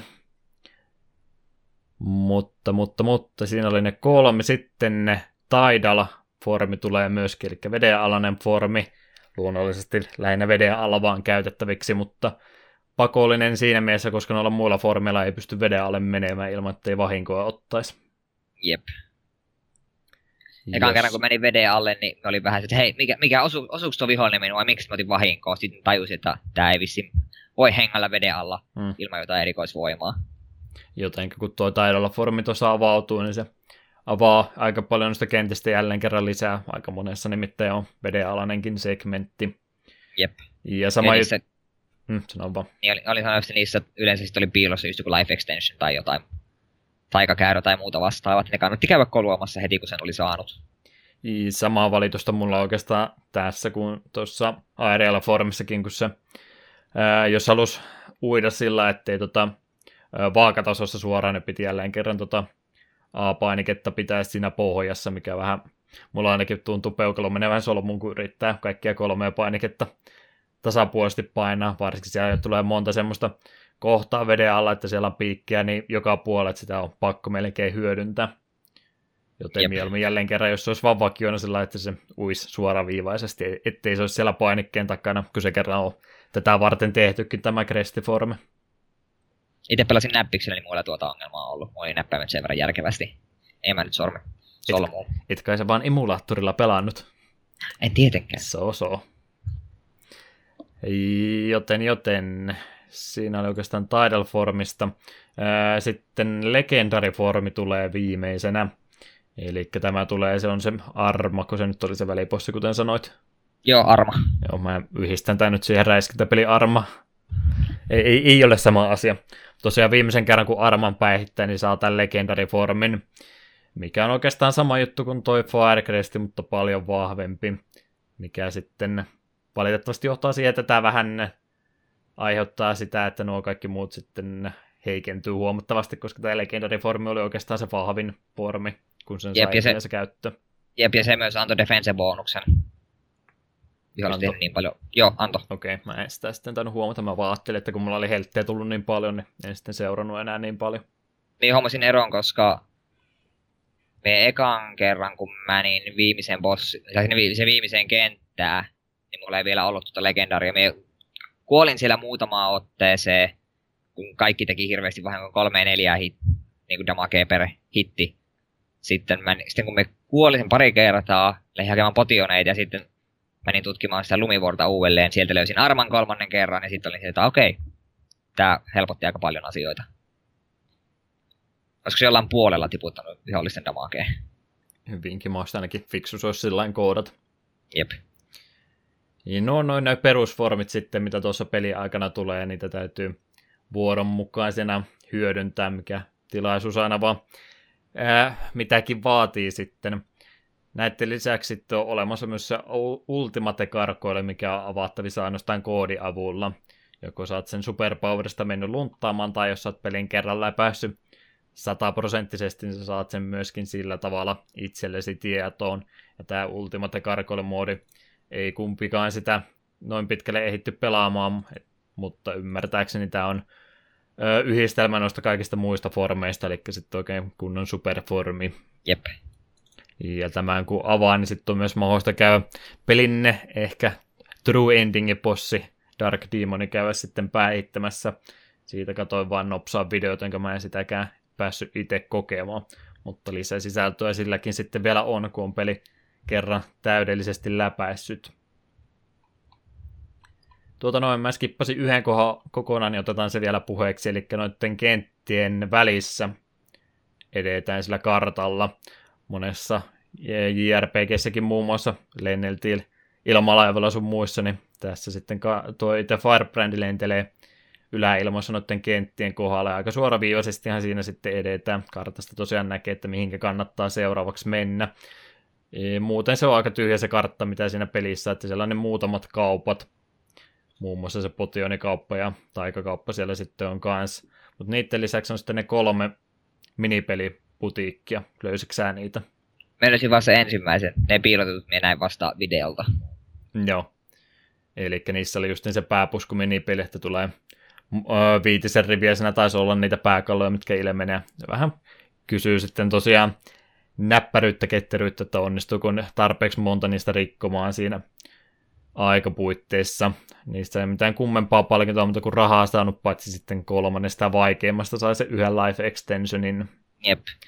Kokeilin sitä ensimmäistä ja mien sitä ajoitusta saanut tai kunnolla löytänyt, kun se hyppää sitä päänpuskua, niin se animaatio aikana Firebrand tippuu vielä hituuseen, niin se mm. piti ajoittaa tosi tarkkaan, jos niin kesken hypystä osua niihin. Se aiheutti ongelmia. Se teki siitä paljon hankalemman ja vaikka tuo minipeli nyt olikin, niin siinä mielessä vähän erikoinen, että sillä ei oikeastaan mitään semmoista käytännön hyötyä pelin kannalta ollut, että missään ei tuommoista ketteryyttä vaadittu sen pääpuskun kanssa. Jep, kaikki mitä piti puskea, niin oli aina maan tasossa. No ei, ne pari kaksi mm. kelloa viimeisessä kentässä. Mutta niin, okay, ne oli sen verran... ne oli niin isoja, että Jep. oli nyt aika helppo osua. Mutta tuommoinen pieni minipeli kumminkin sieltä muutamasta ruudusta löytyy. Nyt kun sä, kun mainit, oli... nyt, kun sä mainitsit, niin aika jännä, että ei ollut mitään salaovea piilotu sille, sille, että seinässä näkyy vaikka joku pikkuinen erilainen kohta, tai tietysti sitten puskee. Aika jännä. Vanha, vanhan piirretty mukaan, että siinä on vähän erivärinen kohta. Jep, kyllä. Vuore, vuoren seinässä, että toi varmaan, tuossa on varmaan jotain tapahtuu, se menee ehkä rikki. Jes, sitten mitäs muuta meidän, tosiaan aika lailla pelimekaniikat tuossa käyty läpi, eli aika paljon perustuu justiin noihin eri olomuotojen vaihteluun tämä peli. Muita itemeitä, mitä tässä pelissä sitten hyödykkeitä on, siellä on ne potionit, mitkä on pari kertaa mainittu, Mä en käyttänyt niitä ollenkaan, mä säästelin rahaa viimeiseen asti ja sitten just kun kävin ostamassa kaiken mahdollisen potionit täyteen, mitä oli löytynyt, niin ei sitten enää tarvinnut käyttääkään niitä. Mutta hyödykkeitä ne kumminkin oli, sillä muun eliksiri taisi antaa yhden elämän lisää, jos henki lähtee, ja se Kinsengi oli se viimeinen kallein potioni, mikä antaa täydet helat takaisin. Jep. Joten kun olet kaikki life extensionit löytänyt ja sitten ostat niitä parhaita potioneja, niin kyllä sillä on aika paljon pelivaraa siinä pelin lopussa sitten on vahinkoa Jep. ottaa. Itellä oli oikeastaan koko ajan joko niitä peruspotioneita aluksi myöhemmin Ginsengiä mukana, mutta emme oikeastaan tarvinnut niitä missään muualla kuin lumivuorten susibossilla, mikä aiheutti aika paljon ongelmia. Ja ne potionit tosiaan täytyy tyhjät pullot ensin löytää ennen kuin niitä pystyy täyttämäänkään. Jep. Ja taikoihin en Tot... koskenut ollenkaan. Mie... Sama juttu olisi pitänyt testata edes, mutta mä en pittinyt ostaa niitä ollenkaan. Niin kun me kaupassa niin luin niitä kaikkien kuvaukista, mikä ei niin kuulostanut siltä, että se olisi niin kuin kovinkaan merkittävä. Sitten mitä Sama. me myöhemmin googlettelin, niin paria walkthroughta tällaista luvin, niin siellä aika monessa sanottiin vaan, että kaikki spellit on loppujen lopuksi täysin hyödyttömiä, että pysykää potioneissa ylimääräistä. Kyllä ne nyt tosiaan itsellä ainakin sitä rahaa jäi aika paljon, että olisi nyt kokeilla ainakin voinut, mutta ei ne tosiaan välttämättömiä läpäisyn kannalta ollut todellakaan. Sitten vielä, tämä on ehkä vähän omituinen, minkä takia me käydään, tai minkä takia mä haluaisin käydä joka ikisen näistä tavaroista läpi, mutta mun mielestä tämä on ihan hyvä käydä läpi, koska nämä kaikki vaikuttaa kumminkin tuo sataprosenttiseen läpäisyyn. Viimeisenä vielä viimeisenä jätin tuo, ta, ne talismaanit viisi kappaletta. Joo, minusta mainitsinko mä niitä aiemmin, kun sanoin, että mitä mä olin löytänyt. Saatoit mainita, mutta otetaan nyt kerran vielä puheeksi. Eli käs, viimeinen oli siellä ihan viimeisen bossin aikana, muut on sitten noissa kuudessa edeltävässä. Mä löysin niistä kolme vai neljä. Kolme taisin löytää ekalla kerralla. Miten kävi sun kanssa? Meillä löysi sen Skull-talismaani, mikä vissiin nosti, että viholliset nosti droppaa useammin helttiä. Sen se joku tyyppi siellä kylässä sanoo, kun sille meni, niin se kertoo, mitä talismanit tekee. Hmm. Sitten me löysin Armorin, joka löytyi Arman vikasta kentästä, eli sitä lumivuorelta minun mielestä. Se oli joku, ihan kuin puski jotain päätä. Sitten me löysin sen mikä Fang vai mikä talismaa, niin se oli ihan vikassa kentässä. Se piti tiputtautua siinä, kun lennettiin se piikkien yli, niin siellä oli, katossa oli semmoinen vähän erinäköinen kohta, niin piti tiputtautua mm. sen läpi. Ja sen meistä... Firefang taisi olla, joo, ehkä. Sen me tarkistin kesken kentän Google, mitä se tekee, koska me oletin, että tämä on viimeinen kenttä, mitä täytyy tämä enää kylään, niin se, se ilmeisesti nosti mun damakea ja sen me laitoin päälle, ja sen jälkeen viimeinen bossi ei kestänyt kovinkaan montaa osumaa. Että kolme me vissiin löysi. Mun mielestä niitä muita me en löytynyt. Joo, viisi niistä oli. Eli mä tässä, ennen kuin me podcastia aloiteltiin, mun piti mainita yhdestä tyhmästä asiasta, mikä mä menin tekemään. Sä mainitsit, että sä käytit niistä jotain tietty. Joo, me ekuippas. Kun meillä sai se ensimmäisen talismaan, niin me meni sinne valikkoon ja paino. Sitten siinä luki, että ekuippi, niin mä olin silleen, okei. Okay. Ja sitten paljon mm. myöhemmin mm. sitä, mitä se teki. Eli just se skaala, mikä tipu, nosti heltti itemeiden määrää valitettavasti joudun toteamaan ole, olleeni sen verran tyhmä tämän pelin kanssa, että mä en tajunnut, että niitä voi ekuippaa. Mä luulen, että ne tulee automaattisesti ne efektit sulle päälle. Sieltä huomannut, että Eli siellä mä... ylhäällä oli kolme slottia, niin siellä oli yksi koko ajan no tyhjä. Kyllä mä nyt peli alussa huomasin, mutta en tajunnut, että mitähän noihin tulee, kun mä, mä en tosiaan käyttänyt taikaa ja potia, niin mä ajattelin, että ne menee varmaan sinne, niin sitten... Niin, niin, no, jopu, niin, kun va, niin aivan totta, koska vain yksi taika kautta potion voi olla käytössä, niillä oli niin yhteinen slotti. Hmm. Et siellä näkyy, mikä Sama. kresti sillä on, mikä taikakautta potioni ja sitten viimeisenä talismaani. Hmm. Niin, niin, mä en sitten tajunnut ollenkaan tätä talismaania pystyy sitten ekuippaamaan. Mutta tosiaan viisi tuommoista kerättävää itemiä tuosta pelistä löytyy ja jokaisessa sitten joku tietty efekti on. Muun muassa lisää damakea, nopeampi äh, fire rate, vähemmän damakea, pari muuta, jotka mä en jo unohtamaankin, mitä ne teki. Olisiko se yksi, niin sit se, että saat helttiä lisää, jos yksilöt saat rahaa droppeja useammin? Voisiko olla? Se on varmaan ollut sitten se yksi. Tuntuu loogiselta.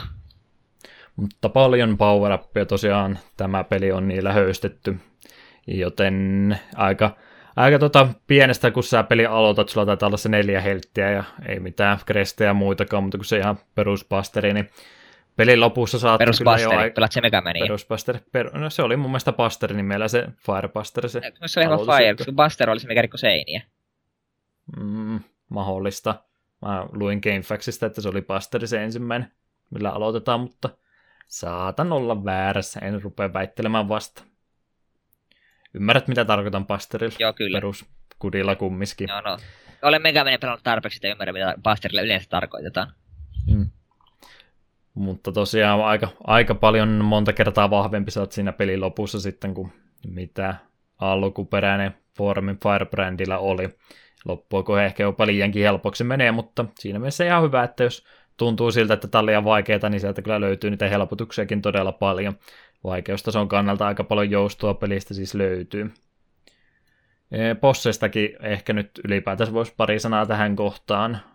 Vaikeita, helppoja. Mikä tuntuma niistä jäi? Suurin osa oli helppoja. Muutama vaati muut pari yritystä.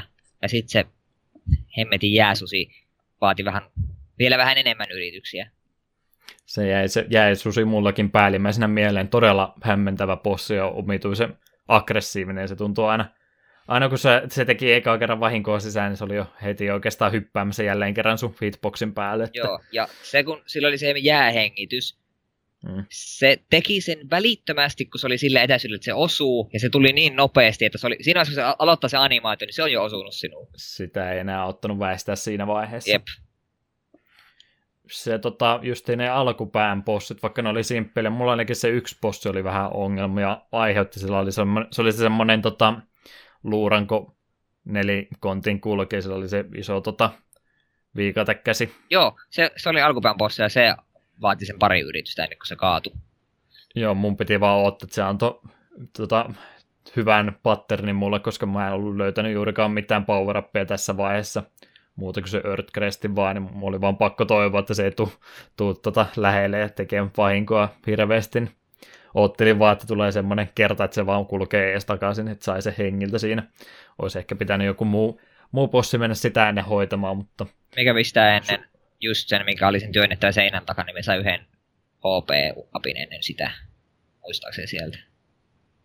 Semi hankali just ekat bossit ennen kuin mitään power tulee ja loput sitten aika trivialisoitua, varsinkin kun Legendary Cresti siinä loppuvaiheella. Ja... Ja se, itse asiassa toinen armataistelu, ei se vaikea ollut, se oli hauska taistelu. Kolmas tuntui sitten taas vähän liian helpolta.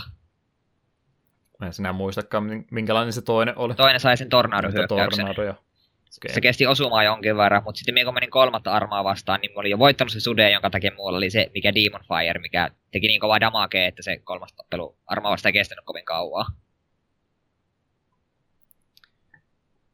Näin ollen. Aika tarkkaan käytiin tällä kertaa tätä peliä justiin tuommoisia yksityiskohtia läpi, mutta tosiaan kaikki nämä ihan aiheesta käytiin läpi, koska vaatii sitten näiden kaikkien keräämistä, jos haluaa pelin todellisen lopun siinä lopussa saada. Falanksissa on muutama formi normaalisti ja sitten tosiaan kaiken mahdollisen on kerännyt, niin se tulee sitten se kolmas formi siitä lisäksi. Mä en sitä valitettavasti päässyt näkemään muuta kuin naavalta ja ei tule kävi sama juttu. Jep. En ollut kerännyt Mutta kaikkia. Se, se justi se viimeinen bossikin niin valitettavan herkästi sitten ja nopsaan putosi siinä lopuksi kaiken mahdollisen, tai melkein kaiken mahdollisen oli sitä ennen jo kerännyt. Joten se viimeinen formi olisi sitten ollut se todellinen haaste, mutta valitettavasti jäi välistä. Veikkaan kyllä, että jos ei olisi legendari sitä gargoilia käynyt hakemassa, eikä myöskään sitä Demon Firea, niin sitten se vikapossi olisi saattanut kyllä aiheuttaa jonkin verran vaikeuksia, jos on kestänyt aika paljon osumaan. Joo, no mä en muista missä kohtaa se toinen vaihe siinä tulee tota, semmoiseksi, että se niinku rupeaa tekemään sitä, mutta kun mä sen mun nopsan vartin pelailu, no ei varttia puoli tuntia, kun tunti oli se, kun mä menin ehkä kerran läpi, niin se ei tainnut edes sitä kakkosfeissiä tehdä ollenkaan. Kun mä menin sen neloskentän kohdalla sinne jo se bossi hoitamaan, niin siinä kohtaa se oli vielä helppoa ainakin. Okei, okay. skaalasko sitten jotenkin sen verran, mitä sä oot kerännyt jo? En tiedä. Tai sitten se oli, mutta sit se oli pi- niin Pitkä tappelu se oli, mutta se oli vaan niin hirveän simppeli, että niin, ei saattanut niin, vahinkoa ollenkaan. Niin, niin sen patterni oli kyllä aika simppeli, että se ei tehnyt mitään kovinkaan vaikeeta. Sen takia jäi vähän se loppu sillä lässähti siinä ehkä pikkasen. Mutta semmoinen sopiva on kumminkin pelillä. Vähän pelotti, kuten Eetukin sanoi, että kun oli Ghost Goblinsin pohjalta pelisarja ruvettu tekemään ylipäätänsä, niin että kuinka vaikeaa oli ja itsellä oli kokemusta sitä NES-pelistä, niin vähän huolissani oli, että mitenköhän tämän kanssa käy, mutta pikkasen kun tosiaan sieltä niitä itse, mitä rupesi itselle se talteen jäämään, niin sitten se muuttui suht helpoksi loppua, vai, loppua kohden tuo peli. Jep. Mutta vaikka oli helppo, niin oli kuitenkin miellyttävä pelata. Tämä oli kyllä todella iloinen, että tämä tuli pelattua. Joo, samaa mieltä. Eli ylipäätänsä loppuyhteenvetoa tästä näin pelistä tähän näin molemmat taidetaan olla aika myötämielisiä tämän suhteen. Kyllä, jos yhtään 2D-tasolla toimintasolla kiinnostaa, niin ehdottomasti pelaamisen arvone. Eikä vaadi montaa iltaa, se muutaman tunnin peli, jos haluaa kaikki kentät kiertää. Pitäisi pitäis suht helposti kaatua tosiaan, kun alkuunsa pääsee. Jos alku aiheuttaa ongelmia, niin kannattaa ehkä vähän katsoa, että mistä pari, pari hyödyllistä itemiä löytyy, niin helpottaa huomattavasti sitä peli alkuvaihetta. Jep, ja minun käsittääkseni, että jos se lähdit kentästä kuoleman jälkeen, sä kuitenkin pitää jo löytäneet esineet. Että se pystyy... Pitäisi olla jo. Että jos vaikka pomo ei kaadukaan, niin mä muualle kent- toiseen kenttään hakemaan vaikka lisää lifea tai vastaavaa, niin auttaa huomattavasti. Joten annetaanko peukkuja pelille? Mä oon ollut kaikista edellisistä vähän varuillani, mutta mä oon kyllä, annan tälle kaksi peukkua, tää oli mainio peli. Joo, me itse itse on ihan samaa mieltä, että he menisin sanoakin, että aiemmista peleistä vähän varauksella voinut suositella, niin tätä voi kyllä ilman minkäänlaista epäilystä suositella. Että saa minulta neljä peukkua. Neljä peukkua? Kyllä. Iso... Montako peukkua sulla on Okei, okay, kaksi peukkua ja kaksi isoa varmasti. Sopii tällä tavalla. Mistä tätä pääsisi sitten uudelleen kokemaan, jos on teiltäkin jäänyt välistä? Kertokoon Eetu. Uudelleen julkaistu tämä on sekä Wii U että 3DS Virtual Consolesta ja hintaakin on vasta 8 euroa, niin ei ole paha.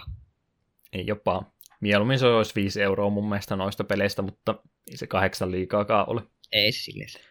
Mun, mun mielestä just niin kun noita uudelleen julkaisuhintoja tulee, niin vitonen on semmoinen, että se menee ihan, että ei tarvitse ajatellakaan kahdeksan, että se on jo vähän enemmän, mutta ei se liikaa ole. Itsellä vähän sille, että jos se on hyvä peli, niin kahdeksan voi maksaa. Ja sitten jos se on joku pidempi peli, joku JRPG tai semmoinen, niin kyllä me Final Fantasy 6 on aina valmis maksamaan vähän päälle kympinkin. Kyllä, semmoista enemmänkin maksaa.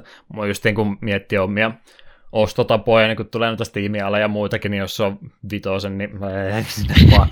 en mä ikinä pelaa tota, mutta sinne vaan. Mutta sitten kun se on vähän lähempänä kymppiä, niin tulee vähän silleen, että tämä täytyy olla nyt semmoinen, että mä pelaan tämän samaan tien. ehkä se on sitten jokaisella ihmisellä eri tavalla, että missä se rajapyykki menee. Tuo putoaa nyt siihen välille kummiskin. Jep. Joten tässä taitaa Demonscrestistä olla kaikki meiltä tällä erää. Jatketaan podcastin viimeisen vaiheen, eli loppuhypinöihin.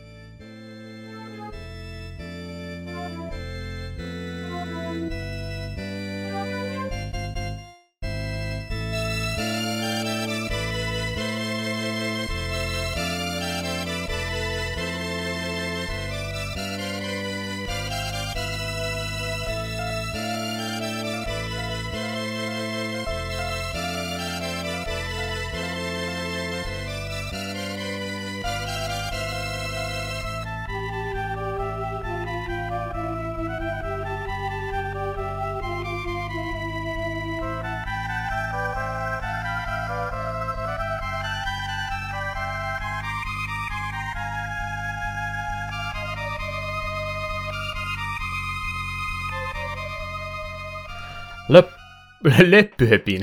Leppi. ne on aakkoset on hyvin hankalia. Öökköset aakkoset, miksi sitä sanotaan, kun ei saa olla tota, aat ja äät samassa sanassa ollenkaan. En muista enää äidinkielen tunneilta näitä oppeja ollenkaan, mutta ei tarvitse semmoista sanaa muuta olla kuin pastoröity, miten se lausutti. Onko se pastoroitu? Ei, ei, hei, ei. Tämä ei, tämä ei ole äidinkielipodcasti. No, leppyhöpinöitä nyt tässä kumminkin meillä oli vielä pikkasen ennen jakson saattamista finaaliin jäljellä. Muistutuksena sinullekin, joka olet kiltisti jaksanut tämän reilun kaksi tuntisen jälleen kerran kuunnella, vaikka me ihan mielellään tätä tällä, tämmöisessä muodossa tehtä, tehdäänkin tällä hetkellä, niin meillä olisi tässä jakson lopussa tilaa kyllä näille yhteydenotoille. Jonkin verran niitä aina tulee, ne on yleensä suullisessa muodossa sillä kuulee jälkeenpäin tai muita muita naputteluja sitten muissa palveluissa, mutta jos teillä nyt siellä jotain kysyttävää esimerkiksi olisi ehdotuksia muita, otettaisiin mielellään kaikkia mahdollisia yhteydenottoja vastaan. Jos olette esimerkiksi halunnut kuulla omaa tekstiäsi luettavan jonkun podcastin lopussa, niin tässä on mainio mahdollisuus sille, koska meille sille aikaa tähän jokaisen jakson loppuun on kyllä varattu. Joten muistutuksena takapolkky ilman niitä öönpisteitä, että gmail.com, niin sieltä voi ainakin sähköpostia meille laittaa. Jos edes etäisesti järkevä viesti on, niin luvataan lukea se ajan puitteissa aina sitten seuraavassa jaksossa. Samaten yhteydenottoja sitten otetaan myöskin Facebook- ja Twitterin puolella. Takary- äh, takaryhmä, pölkyt takaryhmä. löytyy. Tööt, takapölkkyryhmät sieltäkin löytyy. Huomaa, kun on niin vanhoja ihmisiä, niin ei jaksa näin pitkiä jaksoja enää. Ollaan kuitenkin niin pitkään tätä podcast-projekteja tehty jo, neljä jaksoa ihan hirmuisesti. Ihan veteraaneja jo. Siinä oli noista yhteydenottokanavista muistutus. Mitäs meillä ei tuo sitten seuraavissa jaksoissa luvassa? Seuraava jakso meillä on tiedossa 16.3. eli jälleen kahden viikon kuluttua.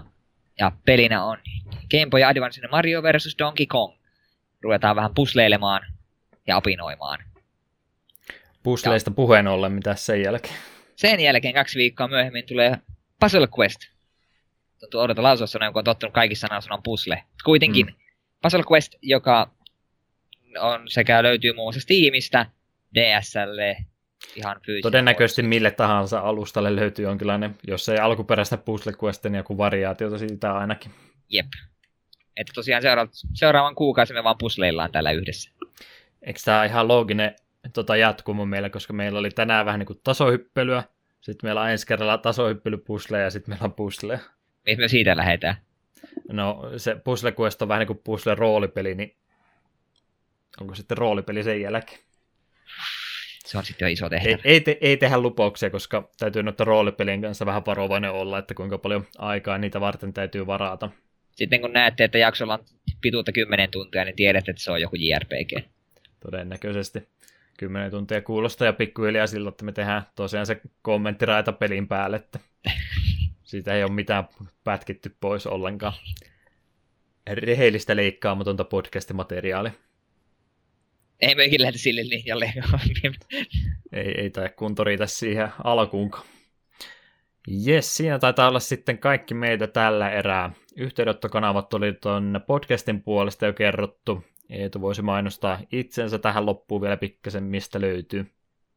Blogi löytyy vieläkin. Blogspot, Blogspotista Eetun logikirja.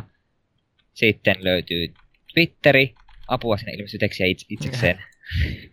Twitteristä The Klaus-nimimerkillä. Ja sitten Backloggerista myös Klaus-nimimerkillä löytyy. Jos, jos jotakuta kiinnostaa, jos se seurataan, että mitä pelejä olen pelaillut ja miten missäkin edistyn. Eikä jaksa blogiani lukea. Siellä on lyhyempi vaihtoehto. Eetu löytyy sieltä. Juha löytyy muun muassa YouTubesta vanhat videot Deokin 89 nimimerkiltä, jos huvittaa katsella. Ää, Twitch, Kato nyt, kun ei enää pysty. Kello on niin paljon. Twitch.tvstä myöskin Deokin nimimerkillä löytyy. Siellä ehkä aktiivisimmillaan viime aikoina justiin näistä vaihtoehdoista ollut. Muun muassa sitä ekan Eastin speedrunaamista tässä ollut projektina. Ja jos kaikki menee optimaalisesti, niin tätä podcastia seuraavana perjantaina sitten sitä uutta Zeltaakin ehkä luvassa. Mulla on ollut kova yritys, että mun on pitänyt siihen englannin kieleen vaihtaa, mutta kun joku, joku mentaaliblokki täällä päässä ja mä en vaan pysty siihen, että ehkä se nyt pikkuhiljaa sieltä tulee. Enkä vaihtoehtoisesti, jos ei sieltä kuulu suomen kieltä, niin hyvässä lykyssä siellä ehkä kuuluu englannin kieltä sitten jo. Mutta vastataan kyllä suomenkielisenkin yhteydenottoihin sitten myöskin. Pitää palkata selvästi niin kuin itsellesi kääntäjä. Niin, paljonkohan mahtaisi maksaa. Joku sellainen naisihminen sihteeriksi siihen, mikä kääntää kaiken englanniksi, mitä sanot. Jos mulla on naissihteeri kääntämässä, mä veikkaan, että se olisi parempi, että se naissihteeri olisi sitten pelaamassakin siihen. Todennäköisesti enemmän katsojakin löytyisi sille. Se on kyllähän totta. Valitettava tosiasia. Ja Twitteristä myöskin Deokin nimimerkki löytyy, ja muistakin palveluista todennäköisesti Deokin nimimerkki sitten on minun käytössä, ellei se ole jonkun eteläkorealaisen käytössä. Sekin on mahdollista. Instagrami oli ainakin viety, kun tutkittiin tätä asiaa, se en ole minä. Mutta, mutta myöskin meillä se Steam-ryhmä oli sitten tehty viime jakso ää, jäljiltä, joten siihenkin suosittelen liittymään, jos podcastin kuuntelu on tähän asti maistunut, niin todennäköisesti sitten sama seurakin vielä kelpaa. Ja sieltä näkee sitten ainakin, mitä Steamin puolella pelaillaan. Jep. Muutakin höpinää on, sielläkin löytyy viesti osio kyllä. En ole kyllä katsonut sinne mitään tullut, mutta sieltäkin ehkä jossakin vaiheessa tulee luettua sitten. Vaihtoehtoja kyllä löytyy, että mitä kautta yhteyttä meihin saa. Näin ollen neljäs jakso taitaa olla tässä taputeltuna. Ei tulla saatesanat tähän loppuun varmastikin on. Ei ole, mutta mä heitän nyt kylmiltään sulle. Eetu, saata meidät kotiin. Muistakaa katsoa vasemmalle ja oikealle ennen kuin tien. Se on hyvä elämän ohje. Palaillaan ensi kerralla sitten, mikäs päivä se olika? 26, ei, 16. 16, 26, mennessä vähän liian pitkälle. Meinasin mennä liian pitkälle. Maaliskuun puolella sitten, hei, tämäkin jakso on maaliskuun puolella. Niin on, vaikka nauhoitellankin helmikuun puolella. Oh Sen verran kompurointia tässä lopussa, että eiköhän pistetä nauhoaan kylmiltään poikki. Nähdään kahden viikon kuluttua. Moi moi.